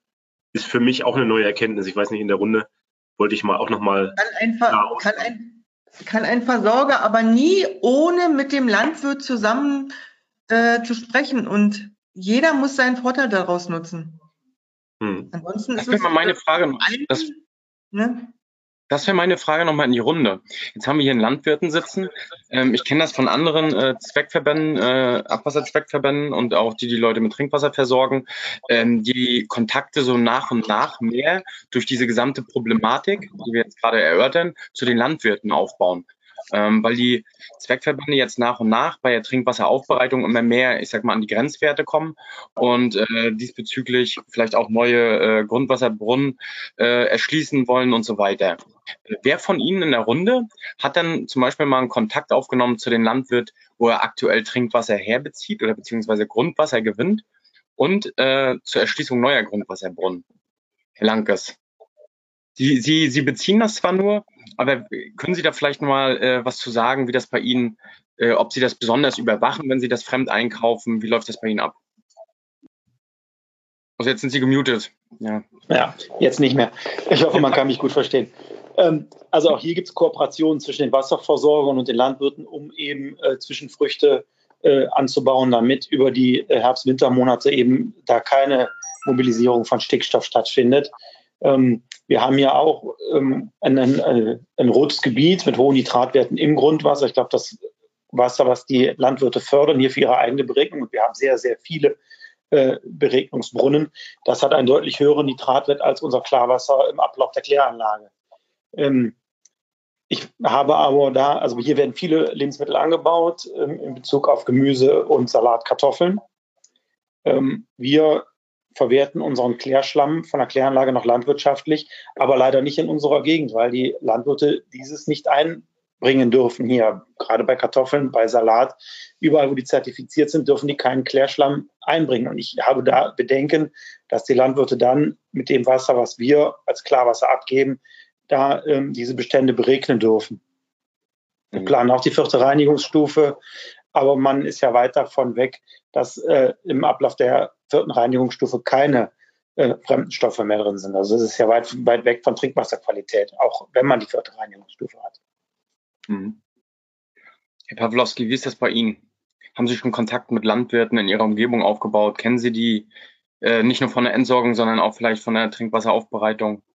Also ja, insbesondere ähm, im Bereich der Aufbereitung. Ähm, ich habe das erst kurz erwähnt, wir pflegen Kooperationen, die wir schon äh, auch mit engen Kontakt mit den Landwirten auch ähm, wissenschaftlich begleitet, sozusagen äh, seit den äh, späten 80er Jahren schon, äh, beziehungsweise auf jeden Fall über 30 Jahre pflegen.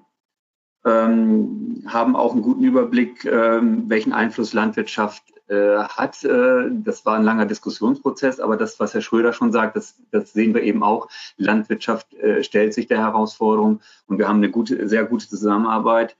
Äh, wir haben nämlich zwei Wasserschutzzonen. Eine ist in einem ausgedehnten, ähm, vornehmlich äh, ausgedehnten Waldgebiet, wo wir so gut wie keine Probleme haben.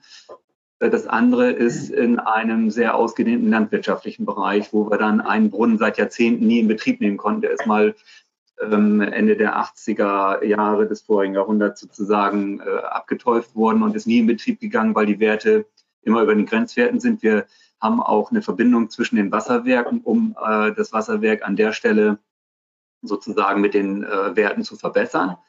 Ähm, ein Zulauf also vom, vom, von einem Wasserwerk zum anderen, obwohl wir auch dort unter den Grenzwerten sind bei den Brunnen, die wir betreiben. Aber ich schweife ein bisschen ab. Wir haben also eine äh, Kooperation, die ähm, mit äh, Landesmitteln, die wir dafür einsetzen, dann eben äh, grundwasserschonende Maßnahmen belohnt.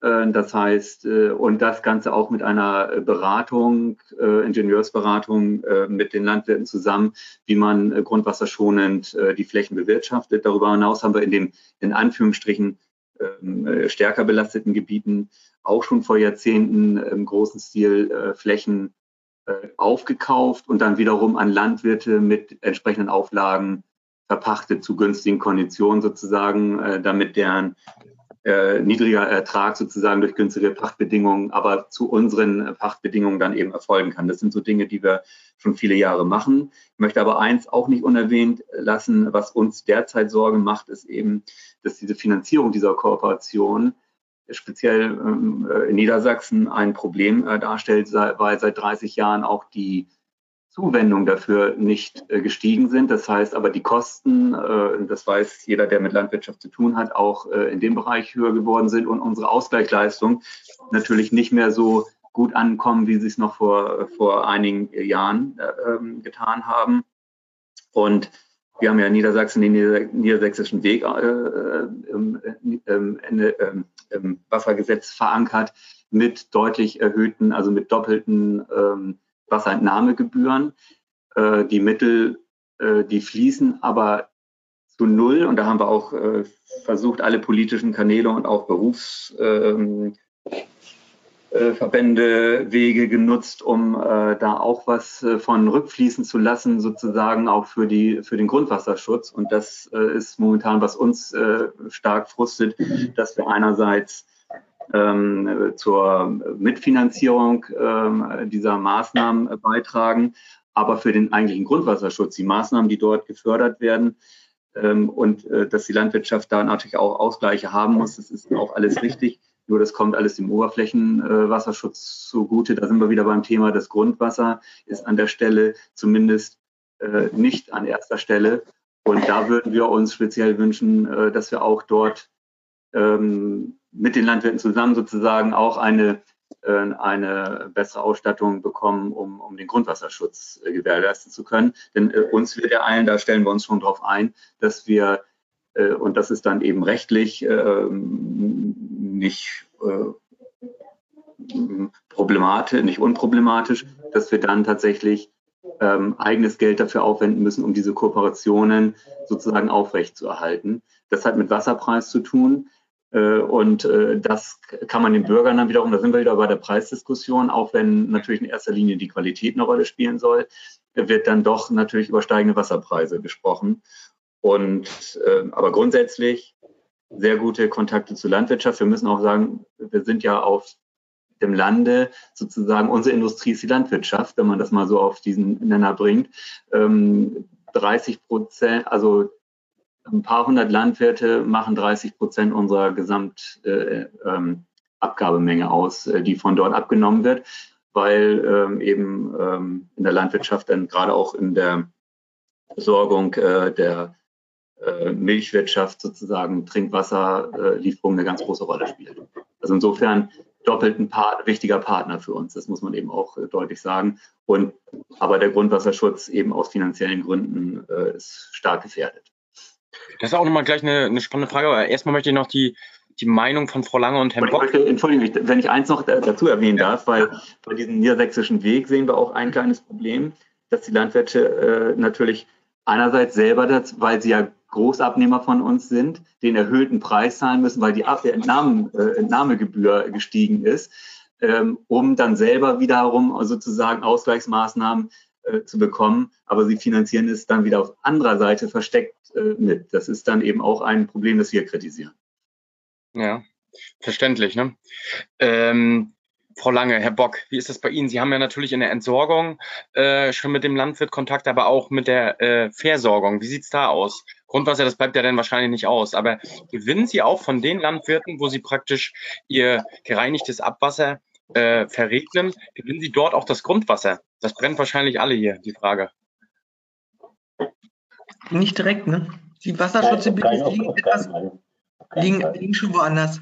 Aber wir haben selbstverständlich enge Kooperationen mit unseren Landwirten. Vorteilhaft im Osten ist zwangslose oder zwangsweise, es sind große Betriebe, nicht? Also es sind nicht diese kleinen, kleinen Bauernhöfe, sondern das sind Großbetriebe. Ich verfüge über Verregnungsflächen von 480 Hektar. Erregnung. Das ist aber nur ein Bruchteil der landwirtschaftlichen Fläche des Unternehmens. Die wollen natürlich wesentlich mehr äh, Flächen unterbringen, aber ich habe gar nicht so viel Wasser. Grundwasser gewinnen wir vorrangig äh, unser, aus einem Naturschutzpark.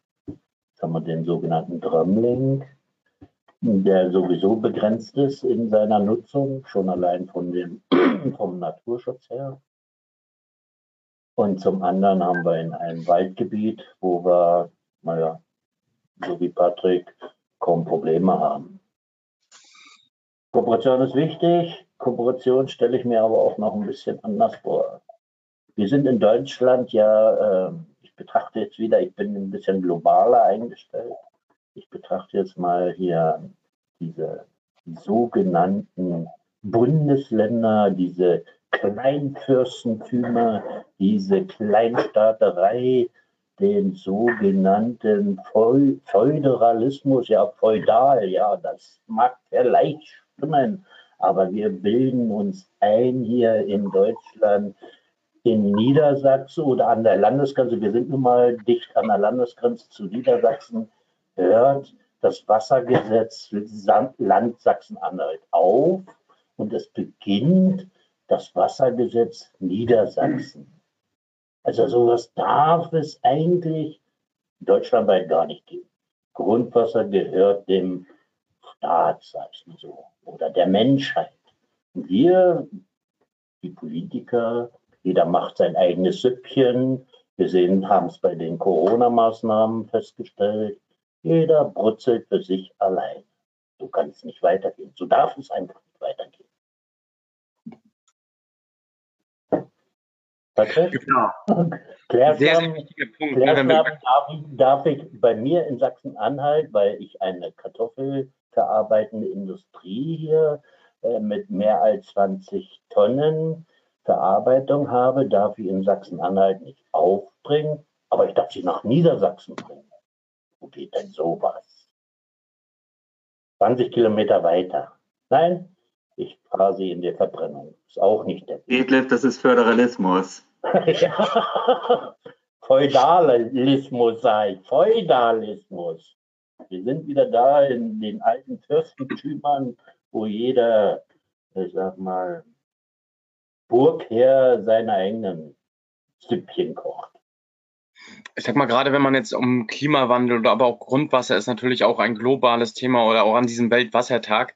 Ähm, Sie gehen ja immer schon richtig drauf ein, Herr Bock, dass das uns alle betrifft. Und ähm, ich glaube, der erste Schritt wird halt sein, dass man mit Landwirten zum Beispiel spricht. Ich kenne auch Zweckverbände, die machen das nicht, oder ich kenne äh, Betreiber, äh, die auf den Landwirten schimpfen. Ähm, ich glaube, der erste Schritt ist, dass man sich unterhält und auch einheitliche Regelungen dann findet. Ähm, ja, Tobias, wie ist das bei dir? Sprichst du mit, dein, äh, mit deinem Zweckverband? Der bei dir, ist das vielleicht bei dir auch so, dass ein Zweckverband äh, Trinkwasser aufbereitet oder die Leute mit Trinkwasser versorgt aus deinem Grundwasser? Oder das Grundwasser, was bei dir im territorialen Bereich ist, was dem Staat gehört? Ähm, das einzige, der einzige Kontakt mit dem äh, Zweckverband ist, wenn der uns die Jahresendrechnung schickt. Ähm, Ähm, ja, wir sind auch ein milchviehhaltender Betrieb, also wir haben relativ viel Wasserverbrauch auch im Betrieb, ist klar. Wenn so eine Kuh 80 bis 100 Liter am Tag säuft, dann kann man sich bei 1000 Rindern auch überlegen, was hier pro Tag durch die Leitung geht. Ähm, ich habe aber schon mal gehört heute, dass es eigentlich ganz gut ist, dass es uns dann gibt, damit die Leitungen dann auch weiterhin in Funktion bleiben. Ähm, tatsächlich äh, haben wir einen relativ großen äh, Grundwasserkörper unter uns. Der geht bis der, der von Gröbesmühlen bis nach äh, bis kurz nach Schwerin da so die Ecke. Also ist relativ groß. Und ähm, wo mein Zweckverband das jetzt hernimmt, sicherlich auch aus dem Grundwasser, wo soll er sonst hernehmen, aus welchem von, aus dem ersten, zweiten oder dritten, das weiß ich nicht. Ähm, wir haben auch diesbezüglich, deswegen bin ich hier sehr verwundert, wenn ich das höre, ja, wir reden mit Landwirt, wie verregnen wir den Landwirten, also das, das kennen wir hier, also kenne ich hier gar nicht. Ähm, das nehme ich gerne natürlich mit, äh, in der Hoffnung, dass man vielleicht da Kooperationen schließen kann. Also wenn denn, ich habe das schon öfter mal gelesen, dass es äh, Zweckverbände gibt, die mit den Landwirten in Kontakt sind und dann sagen, okay, hier ist Trinkwasserschutzgebiet, warum hat das und das nicht an, dafür kriegt ihr Ausgleichszahlung. Ähm, muss dazu aber auch sagen, dass mein kompletter Betrieb nicht im Trinkwasserschutzgebiet liegt aktuell. Ähm, da gibt es ja auch irgendwie verschiedene Zonen und äh, bei uns ist davon nichts. Ähm, weiß ich nicht, ob das gut oder schlecht ist ist natürlich dann für, für so eine Maßnahme nicht, nicht förderlich, wenn man da nicht drin ist. Aber trotzdem finde ich, ähm, sollte der Zweckverband immer ähm, daran gelegen sein, auch mit den Landwirten zu sprechen, weil es sind ja nun mal nur eine Handvoll Leute, die das äh, mit dem Grundwasser in der Hand haben. Und das sind einmal wir Landwirte, das ist, ist der Zweckverband. Ähm, und, und viel mehr kommt dann nachher am Ende auch nicht.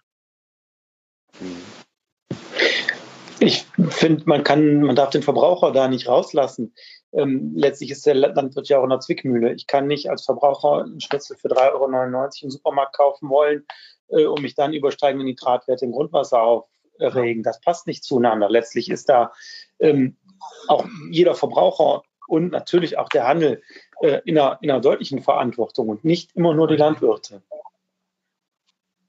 Das ist eine super Anmerkung, Herr Lankes. Darf ich da mal äh, vielleicht in eine andere Richtung die Diskussion mal lenken. Öffentlichkeitsarbeit.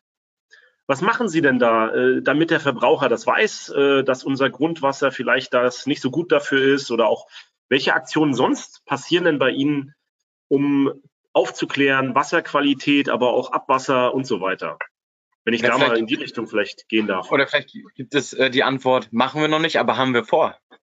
Nee, das macht, da wird, jeder macht ja irgendwas. Aber das wäre vielleicht mal interessant. Bestimmt machen Sie ja auch irgendwas Richtung Kommunikation zum Bürger. Herr Lankes, die Frage geht ja, zurück. Zu, zu, wenig, zu wenig auf jeden Fall. Ähm, jetzt für nächsten Montag hat sich äh, eine Schulklasse, siebte Klasse Realschule angekündigt zur Kläranlage. Da werden wir natürlich darauf hinweisen. Ähm, aber ansonsten kommt so die Öffentlichkeitsarbeit zu diesem Thema ehrlich gesagt zu kurz. Da darf ich, darf ich kurz Eigenwerbung machen. Ähm, Daniel, haben wir eigentlich aufgezeichnet? Das klingt Ja, das heute? macht SIV. Hm? Ja, also SIV zeichnet das ja heute auf. Äh, deswegen würde ich gleich mal in die Runde fragen, äh, ob das okay ist, dass wir diese Folge hier, dieses Gespräch Audio, ähm, äh, äh, als Abwassertalk-Folge veröffentlichen. Ich habe da kein Problem mit. Keine Probleme. Weil, das wäre also auch für die Öffentlichkeitsarbeit, dass Leute das vielleicht hören, was wir hier so diskutieren und äh, vielleicht dann auch ein Bewusstsein äh, entsteht. Ähm, aber was wird denn noch sonst gemacht? Frau Lange, was machen Sie so? Dass uns hauptsächlich jüngere Leute hören, ne? also gerade die junge Generation, ne? das ist die Zielgruppe. Und äh, junge Wasserwirtschaftler oder Begeisterte, die sich für die Wasserwelt interessieren, äh, ich glaube, das ist ganz äh, hin, ja, zielführend. Genau, was machen andere denn hier aus der Runde? Frau Lange, was machen Sie denn zum Beispiel öffentlichkeitsarbeitsmäßig? Öffentlichkeitsarbeit ist immer wichtig. Äh, wenn Schulklassen zu uns kommen, führen wir sie über die Wasserwerke und führen sie auch über die Kläranlagen. Ne? Und für sie, für Wie ist das Feedback von so einer Schulklasse? Wenn hm. Sie das so alles erklären, was sagen die dann so? Detlef, du führst ja meistens die Schulklassen umher, genau. aber ich denke auf Erzählen jeden Fall, die nehmen immer irgendwas mit. Ne? Die, ich mache wissen, ich, mach Kommt das Wasser her? Jetzt gebe, übergebe ich an dich. Ja, gut. Ich mache selbstverständlich auch immer Eigenwerbung. Äh, Wasserwirtschaftler werden nicht, äh, ich sag mal, auf dem Markt so üppig gehandelt. Es gibt nur sehr, sehr wenig Wasserwirtschaftler, also muss man rechtzeitig Interesse wecken Und das geht mit der vierten Klasse am besten. Da wird der Kreislauf des Wassers dokumentiert, gelehrt, wenn er denn noch gelehrt wird. Ich denke mal, das soll die Grundlage sein. Und da springen wir natürlich in die Bresche und zeigen dann den Kindern äh, Möglichkeiten, wie wir sie heutzutage nutzen. Wassergewinnung wollen wir uns ja nicht vormachen, gibt es seit den Römer, Römerzeit. Abwasser, Cloaca Maxima gibt es seit Rom. Ja, Mutter Erde macht es uns jeden Tag vor, wie Wasser aufbereitet wird, wie, wie äh, die Selbstreinigungskraft des, des Gewässers funktioniert. Wir setzen ja letztendlich bloß technisch um, was uns andere vorgemacht haben. Und es ist irgendwo auch faszinierend, gerade für junge Leute, äh, was der eine oder andere weiß nicht mal, Wasser kommt aus Wand und Abwasser fließt ab. Äh, wie ist der Werdegang? Da sind wir natürlich stark engagiert, aber auch bei letztendlich älteren Führungen, wenn Interesse denn besteht. Zudem stellt jeder, denke ich mal, auch Patrick oder jeder Verband und jeder Versorger auf seinen Internetseiten dar, angefangen von Wassersparmaßnahmen, stellt sich selber dar, stellt sich vor und ja, wir haben auch äh, Zuspruch, gerade auch was jetzt den Grundschulbereich betrifft und sind jederzeit offen, da die Kinder zu informieren, zu gewinnen für die Wasserversorgung und für den Beruf des Früher hieß er Fair- und Ansauger, heißt, heute heißt er, ja, wie heißt er heute? Fachkraft für Abwassertechnik gibt Fachkraft. es im Abwasserbereich. Ja, aber wir waren früher multikulturell. Wir haben beide Wasser. Denn es ist ein ganz, äh, äh, ich kann es eigentlich gar nicht trennen, Wasser und Abwasser. Es ist ein, ein Wasser. Steht mitunter die Lehrausbilder nicht. Man sollte doch wieder dahin kommen, zu sagen, es ist. Herr Pawlowski, wie ist das bei Ihnen mit Öffentlichkeitsarbeit? Oder machen Sie zum Beispiel sowas wie einen Tag der offenen Tür? Tag der offenen Tür machen wir bevorzugterweise immer am 22. März, äh, aber nicht jedes Jahr. Aber der, Tag, der Weltwassertag bietet sich dann immer an für den Tag der offenen Tür. Ähm, das sind Sachen, die wir vornehmen. Die anderen Maßnahmen, die äh, angesprochen worden sind, wie Wasserwerksführung äh, oder auch äh, Versorgung der Schulen mit Unterrichtsmaterial, äh, das erfolgt auch. Hat natürlich in Zeiten des Internets ein bisschen abgenommen, weil man auch äh, viel ähm, Material ähm, dem Internet entnehmen kann, auch von unseren Berufsorganisationen, natürlich wie BDEW und so weiter, DVGW. Äh, über die machen wir natürlich dann auch viel Öffentlichkeitsarbeit. Was wir auch machen, wir sind, das gibt es aber mittlerweile auch in vielen Regionen, auch organisiert mit zwölf Wasserversorgern, Nachbarverbänden zusammen zu einer Kooperation auch wiederum, um dann auch gemeinsam mit äh, verschiedenen ähm, Presseveröffentlichungen dann auch auf die Wasserversorgung und ähm, Abwasserentsorgung und deren Probleme und Nöte oder eben auch positiven Seiten, äh, die man ja nicht immer außer Acht lassen sollte, dann auch darstellen. Das sind so verschiedene kleinere Maßnahmen, die in, ineinander greifen. Aber Tag der offenen Tür ist immer interessant äh, für die Gesamtbevölkerung. Ähm, da haben wir immer sehr großen Zuspruch ähm, und auch sehr viele Wasserwerksführungen.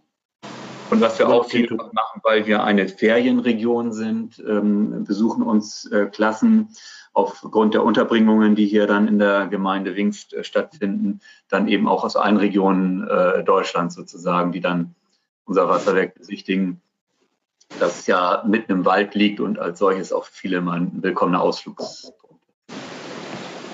Jetzt kann man noch den Herrn Schröder fragen. Achso, ja, Herr Lankes, Entschuldigung. Ähm, eine, ähm, ein Vorurteil, was mir auf der Kläranlage dann oft begegnet, ist wirklich ähm, die Vermutung, dass ähm, der Ablauf der Kläranlage, Klarwasser der Kläranlage dann dem Trinkwassernetz wieder zugeführt wird. Das ist wirklich nicht nur einmal diese Frage gestellt worden. Das, das habe ich schon ganz oft gehört, dass, die, ja. dass das gefragt wird auf Kläranlagen bei der ja. Führung. Ja. Dass das wieder getrunken wird und, und so ja, weiter. Ne? Genau. Das ist vielleicht in wasserarmen Regionen teilweise der Fall. Also in Namibia weiß ich, dass es teilweise so ist. Wir haben extra einen Windhoek in zentralen, äh, in, der, in, der, in der Hauptstadt haben die extra ein Reuse-Werk, wo das so gemacht wird, weil mhm. die so wenig Wasser haben. Aber bei uns ist es halt noch nicht der Fall. Mhm. Jetzt an Tobias Schröder nochmal die Frage. wie macht ihr Öffentlichkeitsarbeit? Wird da was gemacht und welche Rolle spielt da Wasser oder der Wasserkreislauf bei euch als Landwirten bei dem Thema? Also gibt es da auch einen Tag der offenen Tür oder wie kriegt ihr Nachwuchs oder wie läuft sowas?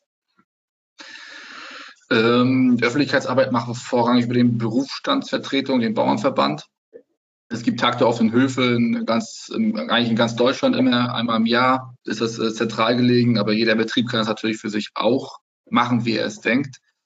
Ähm, das sind so unsere Aufgaben, die wir damit machen. Machen in einem, mit unserem Betrieb relativ wenig mit, weil wir zwei verschiedene Standorte haben und das dann schlecht gewechselt kriegen bei uns. Trotzdem wäre das schön. Wir haben aber in unserer Region, also in unserem äh, Gebiet, eine Regionalschule und ähm, haben immer die ersten und zweiten Klassen als Wandertag da. Ähm, so ähnlich wie das ja jetzt hier auch äh, die anderen Herren und Damen gesagt haben. Ich denke aber, äh, das ist immer sehr schwierig, da äh, also Wissen zu vermitteln, weil äh, das doch auch komplex ist, das System Wasser und gerade auch bei uns das, das System Landwirtschaft ähm, ist halt nicht so einfach. Ne? Also es ist jetzt nicht so, wir schmeißen einfach irgendwas im Boden, gucken mal ein Jahr und dann gucken wir mal, was wir ernten. Ähm, das, das ist, ist, ist, ja, wenn man es runterbricht, ist es ja nichts anderes. Ne? Und bei der Kuh ist nichts anderes. Wir stecken irgendwie Futter rein und gucken mal, was, was unten heute rauskommt. Das, das ist, ist lapidar gesagt. Ähm, wir versuchen natürlich regional so viele Arbeitskräfte wie möglich auch zu ziehen, auch über solche Sachen. Aber wir haben natürlich jetzt auch nicht mehr den besten Stand von, von den Arbeits, ja, von Arbeitsbedingungen schon. Wenn ich überlege, das Träger, den, die fahren, kostet 200.000 Euro, der ist voll mit Computertechnik. Aber wir haben Probleme, Personal zu finden, ne? weil der, der Beruf als Landwirt, ähm, und ich denke mal, das ist bei Ihnen vielleicht nicht anders, gerade eine Abwassertechnik, ähm, da riecht das ja auch mal ein bisschen komisch, bei mir im Stall auch, ähm, hat, hat jetzt nicht die besten Lorbeeren. Ne? Und äh, da haben wir echt mit zu tun, äh, Leute zu finden, die darauf Lust haben und die das, dann das Verständnis auch am Ende mitbringen. Ne? Ja. Genau. Also wir haben alle irgendwie damit zu tun, ne, mit dem Thema, mit dem Thema Geruch und so weiter. Aber wenn man sich überlegt, äh, ja, Öffentlichkeitsarbeit ist da vielleicht ein guter Punkt. Ne? Nachwuchs muss man gewinnen und überzeugen, wie toll unsere Berufe eigentlich sind, in denen wir arbeiten. Ne? Aber ich will mal noch einen Punkt einwerfen. Wir hatten selbst Radio, SAB, wir hatten das Fernsehen äh, und haben uns präsentiert. Stimmt's, Birgit? Sie sind, glaube ich, leise. Sie sind leise gestellt gerade. Ich? Ich bin leise gestellt? Nee, nee, nee, nicht Herr Bock, sondern äh, Frau Lange. Ja, wir hatten das Fernsehen da. Hatten äh, das ist äh, sehr interessant. Wie das auch den, es war speziell auch eine eine Darstellung für junge Leute, ja. die nicht technisch war, so wie, wie viele andere Sachen, sondern einfach so, hm, hier stinkt es auf der Kläranlage, warum stinkt es jetzt hier und was wird hier passiert? Und äh, das kommt bei jungen Leuten natürlich auch gut an, wenn die sich sowas mal angucken. Meinen Sie das ironisch, ja? Nein, nein, nein, nein, nein, einfach mal so ganz einfach erklärt. Die wollen ja nicht immer gleich hochwissenschaftliche Daten äh, bringen in den äh, Fernsehsendungen. Die sollen sich einfach dafür interessieren, die jungen Leute. Populärwissenschaftlich. Mhm. Naja, na, Wissenschaft lassen wir mal außen vor, äh, äh, herkömmlich. Ja, beides ist ja eigentlich, am Ende ist, ich sage, am Ende ist es ja eigentlich das Natürlichste, was hier passiert. Ne? Also der Mensch, wir scheiden was aus in ein Wasser, das muss gereinigt werden. Ähm, die, die, Reinigungsprodukte, wir haben über den Klärschlamm schon mal kurz angesprochen, dass Landwirtschaft äh, das auch genutzt werden kann ähm, oder auch sollte vielleicht. Ähm, und das Wasser muss gereinigt werden, damit der Mensch es wieder nutzen kann. Eigentlich, das ist eigentlich ein ziemlich einfacher Kreislauf, den eigentlich, ich denke, bestimmt 90 Prozent, wenn das mal reicht, der Leute gar nicht so auf dem Zettel haben. Ne? Das ist eigentlich ein Problem. Aber wie, also das ist doch eigentlich Aufgabe auch der Schule. Ne? Wir haben das vorhin, Sie haben das vorhin gesagt, Herr Bock, äh, Wasserkreislauf, vierte Klasse. Ja, dann müssen die das in der zehnten Klasse nochmal machen, bevor die die Schule verlassen, damit die das wieder im Kopf haben. Ähm, das sind doch wichtige Sachen. Ne? Also einige kriegen nicht mal einen, einen, Überweisungsträger ausgefüllt, wenn die von der Schule gehen, aber die können irgendwelche Flächen der Kurven berechnen. Also, ne, das, also das Bildungssystem äh, ist jetzt vielleicht auch nicht gerade optimal dafür, dass man sagen muss, okay, die, die, die Absolventen wissen am Ende, was auf sie zukommt. Ne? Und wenn ich dann irgendwann eine Wohnung habe oder ein Haus habe, dann muss ich mich notgedrungen auch mit meinem Zweckverband in der Umgebung äh, auseinandersetzen, weil ich brauche nur mal Wasser für meinen Haushalt. Und das Wasser muss auch wieder irgendwann weg. So, genau. und diesen Kreislauf, glaube ich, 90 Prozent plus X haben da überhaupt keine Ahnung von. Das ist doch das Problem. Pflichtig, dem, dem pflichtig bei. Jetzt haben wir ja viel über äh, die Vergangenheit gesprochen, wir haben viel über die aktuelle Situation gesprochen. Was uns natürlich jetzt alle brennend interessiert, die das hören, wie geht's weiter? Und äh, da insbesondere zwei Fragen. Ähm, wer, wir haben ja jetzt viel über Zuständigkeiten auch gesprochen, aber was denken Sie, wer ist zukünftig für die Qualität und äh, Gewinnung beziehungsweise Qualität des Grundwassers verantwortlich? Ähm, wer, wessen, äh, wer ist sich dessen Pflicht bewusst? Und was unternehmen wir zukünftig? Herr Lankes, Sie denken schon, schon darüber nach. Das finde ich gut. Ja, nachdenken schon, aber äh, eine spontane Antwort fällt da schwer. Letztlich ist, äh, glaube ich, wichtig, dass jeder Einzelne darüber nachdenkt und sich der, der Tragweite bewusst ist. Einmal, was er verbraucht, wo es hingeht und äh, wie es denn wiederkommen kann. Ähm, letztlich kann ich auch dem beipflichten, was der Herr Bock sagt, dass, dass Landesgrenzen irgendwo das, das Wasser ja nicht interessieren. Ähm, ja, aber eine Lösung kann ich dazu so spontan nicht anbieten. Herr Bock. Ja, da bin ich jetzt gefragt, wie ich es mir vorstelle. Genau, wie lösen wir das Weltwasserproblem? Sie haben ja vorhin es, schon es so. Geht, es geht nur in der Gemeinschaft. Definitiv. Wir müssen alle miteinander reden, voneinander lernen und vor allen Dingen diese Kleinstaatlichkeit abschaffen. Einfach Grundwasser geht alle an die Kleinstaaterei, die frisst uns in jedem Zweig auf. In jedem.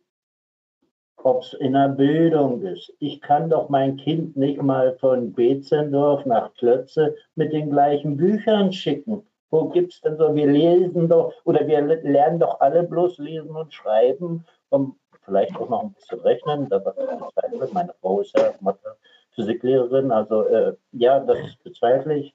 Es hapert irgendwo. Und das ist systembedingt. Und da sollten wir eigentlich alle drauf drängen, dass diese Grenzen irgendwo verschwinden. Mhm. Wo sehen Sie zukünftig die Verantwortung außerhalb in der gesamten Gesellschaft? Eher beim Landwirten oder eher in der Wasserwirtschaft? Gute Frage. Wir stecken alle in der Zwickmühle. Der eine muss dafür sorgen, dass wir, ich sag mal, dicken Bauch kriegen. Der andere muss dafür sorgen, dass er nicht verdurstet. Was hat Vorrang? Wie lange kann ich ohne Essen und ohne Trinken auskommen? Beides nicht sehr lange. Also sehe ich uns nur gemeinschaftlich, aber da zähle ich auch die Industrie dazu, nur gemeinschaftlich in diese Verantwortung gedrängt. Ansonsten wird eh eine Schiene auf dem, auf dem Abstellgleis landen. Herr Bock, Sie sind immer super, um das weiterzubringen, die Diskussion. Ich finde das mal super Zusammenfassung erstmal. Wir haben jetzt für den, wir haben ja jetzt anderthalb Stunden geredet, auch, ich äh, glaube, sehr. Vielleicht will Herr Pawlowski aber noch was sagen, Klaus. Der brennt so gerade. Achso, der will noch was sagen. Entschuldigung. Dann bitte. Ja, danke für das äh, Wort. Also ich möchte natürlich einen wichtigen Aspekt auch noch da einfließen lassen und zwar ist es ähm, die äh, Privatisierung äh, von äh, Trinkwasserversorgung darf nicht äh, erfolgen, weil ich, es ist in vielen Bereichen natürlich entsprechend fortgeschritten. Da kann man drüber denken, äh, wie man möchte. Wir sehen auch im, im Strombereich, ähm, dass die Konkurrenz dort nicht zu einer Preisverbesserung beigetragen hat, weil eigentlich nur im Wesentlichen große äh, Versorger sich das aufteilen. Und da bin ich dann doch wieder Detlef auch bei der kleinen Staaterei. Ich glaube, dass die Zweckverbände, wie sie organisiert sind, sind ja auch kleine Staaten sozusagen. Es gibt größere und auch kleinere. Aber dass man auf jeden Fall ähm, Trinkwasser ist äh, das wichtigste Lebensmittel. Und ich glaube, das ist dann eine, eine der wenigen Bereiche, wo man tatsächlich von einer Privatisierung absehen sollte, weil was daraus wird, hat man zum Beispiel in England gesehen. Da sind dann äh, teuer die maroden Netze wieder übernommen äh, worden von den Kommunen oder den Städten, äh, weil man da nur auf Gewinnmaximierung gesetzt hat. Und äh, die Trinkwasserversorgung ist, glaube ich, gut aufgestellt in der Organisation, so wie sie ist, weil sie dann eben nicht gewinnorientiert stattfindet. Und das Thema ist natürlich nur gemeinsam zu lösen zwischen den Versorgern und den Landwirten. Und da ist, glaube ich, dieser örtliche Kontakt dann eben auch auf relativ überschaubaren Gebieten äh, ganz wichtig. Das würde ich sagen, ist eine, eine Lösung für die Zukunft ist zumindest nicht am ganz großen Rad zu drehen und zu sagen, wir brauchen in MacPom in Niedersachsen jeweils einen großen Wasserversorger äh, oder noch äh, ähm, globaler gesehen. Ähm, dass natürlich die äh, von der Lebensmittelindustrie dort Fühler ausgestreckt werden. Das sehen wir an verschiedenen ähm, äh, Orten eben auch schon. Das ist für mich nicht der richtige Weg. Äh, das sage ich nicht nur aus Selbstzweck, das sage ich aus voller Überzeugung. Ich bin nebenbei auch noch Kommunalpolitiker und, und ähm, habe auch so ein paar politische Kontakte, über die wir diese Dinge diskutieren. Und da finde ich, ist ganz wichtig, dass wir daran festhalten, dass wir trotz ähm, auch teilweise sehr intensiver Lobbyarbeit von der Großindustrie, äh, dass wir da dem uns nicht hingeben. Ja, also ich glaube, äh, ich versuche das mal ein kleines bisschen zusammenzufassen. Danke nochmal für die Anmerkung. Ich habe mir dazu schon was aufgeschrieben gehabt, dass Sie als, als Kaufmann nicht nur das, dem Geld hinterherlaufen, sondern auch durchaus andere Prioritäten haben, aber äh, das ist Teil der Zusammenfassung, sage ich mal, die ich gleich noch mache. Und dann hat der Herr Jering noch ein paar Fragen für uns so zum Abschluss, wie man das bei Hart aber fair kennt, so knallhart ähm, zu fragen. Also ich habe mir mal aufgeschrieben, äh, alle hier in der Runde haben ihr, Grundwa ihr Trinkwasser eigentlich aus dem Grundwasser. Also kann man fast also sagen, äh, Grundwasser ist Trinkwasser für uns alle und Lebensgrundlage. Auch die Landwirtschaft ist an gutem Grundwasser interessiert, sage ich mal, in der Runde. Ähm, was ich gut fand, ist, dass ein Bewusstsein da ist für, wo die Verschmutzung herkommt, nicht nur aus der Landwirtschaft, auch aus dem Abwasserbereich. Ähm, ich habe zum Beispiel gelernt, dass, äh, wie gesagt, ich schon gesagt, Kaufleute nicht nur am Geld interessiert sind in unserer Branche, sondern auch äh, über andere Aspekte des Ganzen nachdenken. Ich habe eine große Liebe zwischen Landwirtschaft und Wasserwirtschaft heute festgestellt, wenn die noch mehr miteinander reden würden. Da habe ich mir besonders vorgesehen, äh, dass neue Geschäftsmodelle möglich sind. Vielleicht sind ja die Landwirte bald die Kunden der Wasserwirtschaft, wenn man das warme Wasser aus der Wasserwirtschaft, das super aufbereitet ist, dann verwendet zum Bewässern und dann noch bessere Erträge hat ähm, an Weizen und so weiter. Ähm, ich habe mir aufgeschrieben, dass unser Wasserverbrauch stabil ist, aber schon gesunken ist.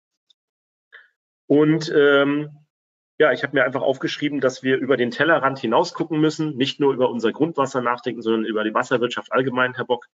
Äh, und äh, wir am, gerade am Tag des Wassers uns das einfach mal vergegenwärtigen sollen, dass Wasser nicht an der Grenze aufhört zu fließen, ja, sondern da weiter fließt und wir da alle irgendwie in einem Boot sitzen, sozusagen, ne? Und nicht jeder für sich das machen sollte. Ja, dann habe ich mir das mit der Flatrate notiert. Ich wäre interessiert daran, das kann man leider nicht patentieren, aber wenn da was kommt, das würde mich mal interessieren, dass man darüber nochmal spricht, ob das vielleicht eine interessante Sache ist. Und ähm, wenn man, wir, wir wären durchaus möglich, in der Wasserwirtschaft Wasser portionsweise abzugeben, Tobias. In warmen, in warmen Einheiten für die Pflanzen perfekt geeignet. Wenn man da weiter diskutiert, das wäre doch mal interessant. Ne, du hast ja direkten Zugang zu den nötigen Leuten dann. Äh, bring das doch mal voran. Ja, und Öffentlichkeitsarbeit ist wichtig, habe ich mir noch aufgeschrieben. Äh, wir tun unseren Beitrag als Abwassertalk, indem wir diese, dieses Gespräch hier ver, weiter verbreiten unter jungen Leuten in der Abwasserbranche. Ähm, machen Sie das gerne auch in Ihren Netzwerken. Dann werden wir da einen weiter. Jetzt Daniel hat jetzt super Fragen, aber ich habe eine Frage in die Runde, die ich gerne stellen wollte. Wer trinkt denn von Ihnen Wasser aus dem Wasserhahn? Das müssten sich eigentlich alle melden. Also ich auch. Ja. Super. Jetzt Daniel, jetzt darfst du. Ehrlicherweise muss ich sagen, zeitweise mal, aber ich liebe nun mal den Sprudel. Okay, so geht's mir übrigens auch, Herr Bock. Und Wasser Max äh, ist jetzt keine Werbung, habe ich auch noch nicht, von daher, dann würde ich es wahrscheinlich auch machen, aber so äh, kriege ich auch leider noch kein Wasser aus der Wasserleitung, weil ich nicht. Aber, dass ich nur, äh, also nur wegen dem Sprudel, nicht weil Sie das Wasser jetzt nicht mögen. Korrekt, korrekt. Also, also, also ich muss dazu sagen. Wir würden Wasser aus dem Wasserhahn trinken. Also wir stellen hier, wir stellen hier, wir stellen hier den Kollegen äh, den, den Soda-Sprudler zur Verfügung und jeder kann ja äh, seine, seine äh, Flaschen voll machen und das über Tag hier im Büro trinken. Machen wir auch. Also das machen wir auch. Sagen, wenn ich, Bock. Da kommt wieder die Faulheit. Mhm. Also es geht auch noch komfortabler, Detlef, also weil ich hole mir das Wasser aus dem Wasserhahn gesprudelt, weil es da schöne äh, Mechanismen gibt, das direkt über den Wasserhahn zu produzieren. Ja, auch das ja, haben ja, wir hier bei uns installiert und ähm, ist ein bisschen teuer in der Anschaffung, aber es ist sehr komfortabel, wenn man den Wasserhahn auf verschiedene ähm, ähm, ähm, Varianten einstellen kann, was da rauskommen soll. Also direkt gesprudelt aus dem Wasserhahn ist auch nicht schlecht. Also sagen wir es mal so, das ist auch noch besser, solange es nicht aus, äh, direkt aus dem Wasserwerk kommt, ne? das sprudelige Wasser. Ähm, so, ja, ein, zwei Fragen habe ich noch mitgebracht. Wir haben ja viel über Kooperation gesprochen, über Kommunikation mit den Landwirten. Wer hat von Ihnen demnächst eine Verbandsversammlung anstehen? Eine steht immer an. Okay, das ist gut. Wann laden Sie nun den nächsten Landwirt zur Verbandsversammlung mal ein? Unser Unsere Landwirte sind eigentlich immer, immer beteiligt, ne? Unser Verbandsvorsitzender ist äh, äh Landwirt. das ist ja richtig gut. Das ist jetzt, das ist schon, das ist schon richtig. Äh, jetzt war als Rentner, jetzt war als Rentner, aber er ist Landwirt. Mhm. Also bei uns ist es äh, traditionell auch noch so, weil wir eben hier auch landwirtschaftlich geprägt sind, dass äh, unser Aufsichtsgremium zumindest zu einem Teil aus Landwirten besteht. Ähm, das hat sich in den Jahren natürlich auch äh, durch andere Berufsgruppen eben auch, auch verändert, aber nach wie vor auch äh, unser Verbandsvorsteher bis vor kurzem war, äh, ist immer noch im Ausschuss, aber nicht mehr Vorsteher, aber Landwirt und andere Landwirte sind auch äh, vertreten. Also insofern wird über den Weg tatsächlich auch zur Verbandsversammlung ähm, auch die Landwirtschaft mit eingeladen. Darüber hinaus auch die Berater aus diesen Bereichen, äh, die dann immer mit eingeladen sind, die die Landwirte dann eben auch teilweise vertreten, auch die Berufsverbände. Wir sind im Moment äh, im regen Austausch mit der Landwirtschaft in Sachen Löschwasserversorgung, also in Zusammenarbeit mit der Feuerwehr. Die Feuerwehr hat festgestellt, dass eben in den Außenbereichen wir die Löschwasserversorgung über unser Wassernetz nicht ausreichend darstellen können. Wir hatten im letzten Jahr in der Nachbargemeinde einen großen ähm, Flächenbrand hier im Naturpark Schwalmette. Ähm, und da ist jetzt die Feuerwehr hingegangen, ähm, sich selber einen Brunnenanhänger zu beschaffen ähm, und ist da im Austausch, dass die, die landwirtschaftlich genutzten Brunnen eben auch zur Sicherstellung der Löschwasserversorgung, gerade in den Außenbereichen, ähm, nutzen können. Also da ist ein reger Austausch, findet da mit der Landwirtschaft statt. Tobias, würdest du äh, einer Einladung folgen? Stimmt. Achso. Ja, doch, ich bin laut. Ja, möglicherweise sicherlich. Ich folge eigentlich relativ vielen Einladungen.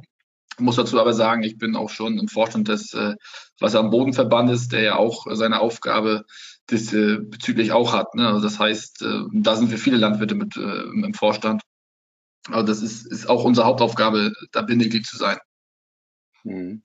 Auf, auf die nächsten Jahre noch viel wichtiger als, als, als es vielleicht in den letzten Jahren war. Mhm. Da hätte ich noch eine Frage, eine kurze, knappe Frage. Wann setzen wir uns hier in der Runde nochmal zusammen, um Fördermittel äh, für den Grundwasserschutz äh, zu akquirieren? Wir haben ja von Herrn äh, Pawlowski gehört, dass es sehr, sehr schwer ist, aktuell Fördermittel auch gerade hinsichtlich solchen Vorhaben ähm, ja, zu gewinnen, um dem Thema sich noch mehr zu widmen. Äh, wann setzen wir uns zusammen? Na Daniel, wenn du die Tasche gepackt hast. Okay. Ich bin gerade zwar noch im Urlaub, aber dann komme ich direkt von der Müritz rüber. Was sollen wir dazu sagen? Also ist das interessant hier in der Runde, sich mal, zu, also allgemein, weil ich glaube, dass es schon gerade ist ein sensibles Thema. Wir haben ja die Überschrift gehabt, Grundwasser, der unsichtbare Schatz. Und wenn etwas unsichtbar ist, ist es für Politiker oder allgemein äh, äh, schwer äh, in Präsenz zu bekommen, dass das Thema äh, ganz oben steht und jetzt angepackt werden muss. Ist es interessant? Ja, also ich würde sagen, das sollten wir unbedingt dann so machen. Das ist eine gute Anregung, ähm, weil ich ja auch erst erwähnt habe, dass unsere politischen Bestrebungen äh, so ein bisschen, weil man sich ja erstmal auf allen Ebenen da einig geworden ist, auch ähm, nicht so stark verfolgt werden, wie wir das eigentlich äh, als Wasserversorger uns wünschen würden. Und in, insofern, ähm, wenn das über diesen Weg auch noch ähm, gelingt, indem man dann diese Vorgrunden führt und auch weiter verbreitet, äh, wäre das natürlich schön, wenn man auch über den Weg ein bisschen mehr Resonanz noch erzielen könnte. Vielleicht auch in der Öffentlichkeit, die das natürlich so nicht äh, so stark wahrnehmen kann. Herr Lankes, äh, atmet tief durch. Äh, weil ich kein Freund von Fördermitteln bin in Sachen des täglichen mm, Ablaufs. Also die Kooperation gibt es ja schon. Ich finde, die müssen sich tragen ohne Fördermittel. Fördermittel für, für Forschung und Entwicklung sind okay, auch für die, für die Ausrollung oder für das Ausrollen von, von, von Forschungsergebnissen, die noch nicht den Stand der Technik erreicht haben, ja. Aber ansonsten bin ich eher ein Freund davon, wenn sich Sachen selber tragen. Dann müssen Sie sagen, wie Sie sich selber tragen sollen. Das ist schwer, ja, wir geben da dann eben über den, Was über den Trinkwasserpreis. Ja, ja und äh, wenn wir die Kommunalaufsicht sagt, das dürfen wir für einen Liter Diesel und über, äh, keine Ahnung, wenn ich zwei Euro für einen Kubikmeter Wasser haben will, springen alle Leute auf die Kette. Das kann ja nicht sein. Ja, das ist, ich glaube, das Thema sollten wir tatsächlich nochmal äh, extra diskutieren. Äh, das kann man nämlich von, man muss dann auch die Rahmenbedingungen haben, die das ermöglichen. Und äh, wenn man das kommunalrechtlich in der Form äh, gar nicht so in jedem äh, Fall umsetzen darf oder äh, umpreisen darf, äh, muss man natürlich auch über grundsätzliche Rahmenbedingungen sprechen. Also wir können jetzt nicht sagen, wir machen zwei Euro äh, drauf und fördern damit den Grundwasserschutz, dann kommen uns andere Behörden auf den Kopf. Ja, aber eine gewisse Spanne hat man ja schon. das ist nochmal ein separates Thema, das ist aber gut, das ist dann Gebührenrecht. Ähm, Schauen wir uns dann nochmal an. Ähm, ja, äh, was sind die nächsten, nochmal an die Runde, nochmal eine kleine zusätzliche Frage, was sind die nächsten, wann ist der nächste Tag der offenen Tür, wo man zu Ihnen kommen kann und äh, sich die Kläranlage, äh, das Wasserwerk mal anschauen kann? Uns jeden Tag. Jeden Tag. Können Sie noch mal kurz sagen, wo Sie her sind und wann das dann ist? 12.45 Uhr, dann ist äh, bis äh, 11.30 Uhr, von äh, 13 Uhr bis 15.45 Uhr täglich anzutreffen nach vorheriger Vereinbarung immer wieder gern. Und Herr Schröder ist als Landwirt auch gerne bei uns willkommen, kann sich auch gerne mal mit unseren Landwirten dabei unterhalten. Ja. Ich, ich werde jetzt erstmal gucken, was, ich, was hier die Möglichkeit ist äh, mit den Zweckverbänden und dann werde ich darauf hinweisen, dass ich äh, Leute kenne. das funktioniert. Ich kenne auch.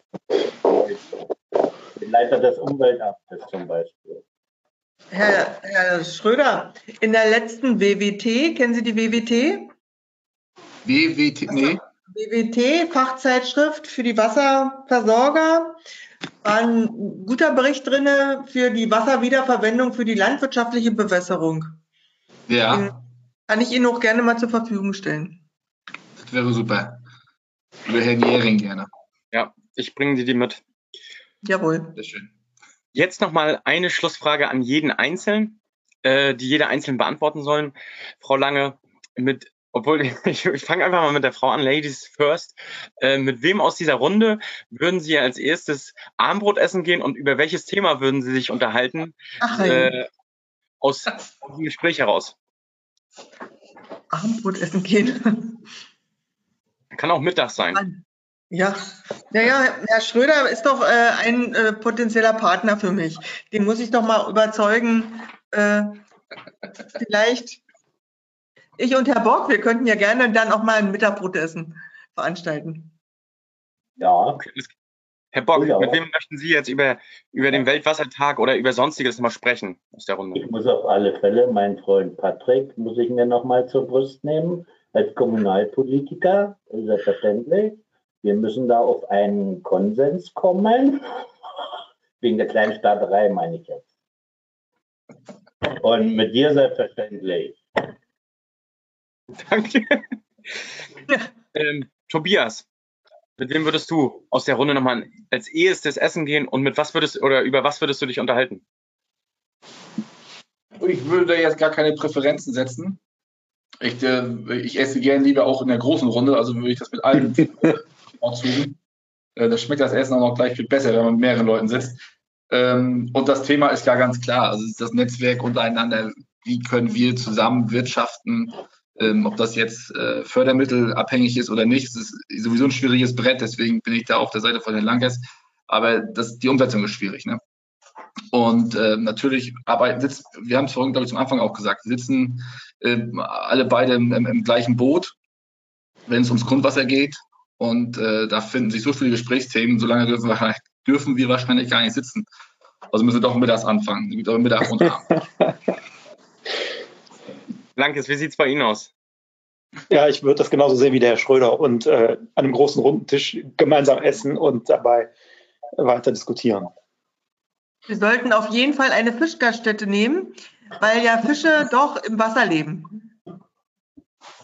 Ja. Hört sich gut an. Also Ja, sind wir bei was- Patrick. Herr Pavlos, So eine schöne Ja, Scholle, liebsten- ja, das ist doch super. Also natürlich auch auf jeden Fall fällt mir dabei der Gelegenheit ein, weil wir das tatsächlich äh, öfter machen, aber lange nicht gemacht haben mit Birgit Lange und Detlef Bock zu Mittagessen in einer Runde, die wir auch sonst äh, pflegen. Äh, aber das nur am Rande bemerkt, das soll dann auch jetzt äh, irgendwann ähm, bald hier in der Links wieder stattfinden. Ansonsten natürlich auch mit allen Gesprächsteilnehmern äh, gerne, natürlich auch ausdrücklich mit der Landwirtschaft. Und mit Herrn Lankes würde ich mich gerne natürlich unterhalten über das Thema Förderung ähm, weil man das sehr differenziert nochmal betrachten müsste. Vor allen Dingen, äh, wenn es um die Fördermittel geht, die ich angesprochen habe, dann kommen sie ja auch aus Töpfen, die sozusagen auch für den Grund- oder für Wasserschutz sozusagen gesammelt werden. Und da geht es ja nur um eine Rückführung äh, auf gerechte Weise verteilt. Aber wie gesagt, ein, ein äh, Spezialthema, in das ich mich jetzt hier nicht allein verlieren möchte. Aber insofern ähm, finde ich diese Diskussionsrunde insgesamt schon angenehm. Vielleicht findet sich ja mal die Gelegenheit, dass wir in dieser Runde dann auch ähm, äh, dann bei einem Abendessen zusammenfinden. Ja, also äh, danke für diese Fragen, Daniel, nochmal fürs Ende, äh, auch für diese ähm, äh, ja, Abmoderation sozusagen. Und jetzt ist es eigentlich schon fast die Aufgabe für unsere Einladenden, also danke nochmal an Cynthia und Karst, äh, Kirsten, äh, Kirsten Stahl und Cynthia Henning-Kund für die Einladung, dass wir das hier moderieren können. Ich habe viel gelernt, Daniel, ich hoffe, du auch. Und ähm, ihr habt den Befehl zur Einladung zum Abendessen gehört, Kirsten und Cynthia dass ihr das doch bitte organisieren sollt und habt auch natürlich gleich Themen fürs nächste Treffen. Das müsstet ihr jetzt dann mal einleiten, nicht erst beim nächsten Welttag des Wassers vielleicht. Da kann man sich dann ja schon um eines der Themen dann streiten hier. Ja, Aber dann müsstet ihr zu uns nach Roggentin bzw. Rostock kommen für ein gutes Abendessen oder Mittagessen. Gutes Essen Das soll nicht das Problem darstellen. Ich sehe keinen Widerspruch bei den Teilnehmenden. Ähm, Genau, ein schönes Also, Fischbrötchen auf dem Fischmarkt. Das würde ja eigentlich auch ganz gut passen. Ich bin leider bei Fisch raus, muss ich Patrick nimmt Schnitzel, definitiv. Also ja. ja. ja, Ja, vielen Genau, Dank, alle Teilnehmer. Wir geben das Wort jetzt mal zum Schluss an äh, Cynthia und äh, Kirsten weiter. Und Danke fürs Organisieren. Das hat, war sehr lustig und äh, interessant, muss ich sagen. Ich habe einiges gelernt heute. Also, ja. Ja, auch. jetzt, wie gesagt, die Aufgabe bei SIV, das mal zu organisieren, dass wir uns dann mal alle in größerer Runde treffen und weiter diskutieren. Herr die Gehring, Aufgabe Sie nehmen wir stammen ja mal. aus, vom Bodensee da unten, ne? Sie sind ja ziemlich weit weg, habe ich mitgekriegt. Ich bin aber Rostocker. Ich bin da öfter mal oben im Norden. Also ich, ich komme ja von da, meine Eltern besuchen. Aber ich, das ist Der okay. Das kriegt man organisiert, wenn man das eine Woche vorher weiß oder einen Tag vorher dann. Eine Stunde, ne, eine Stunde vorher reicht nicht. Aber Ja. Bodensee ist ja auch nicht schlecht, ne? Das hier unten ist auch super. Also Kann er empfehlen, Schwarzwald. kann man empfehlen.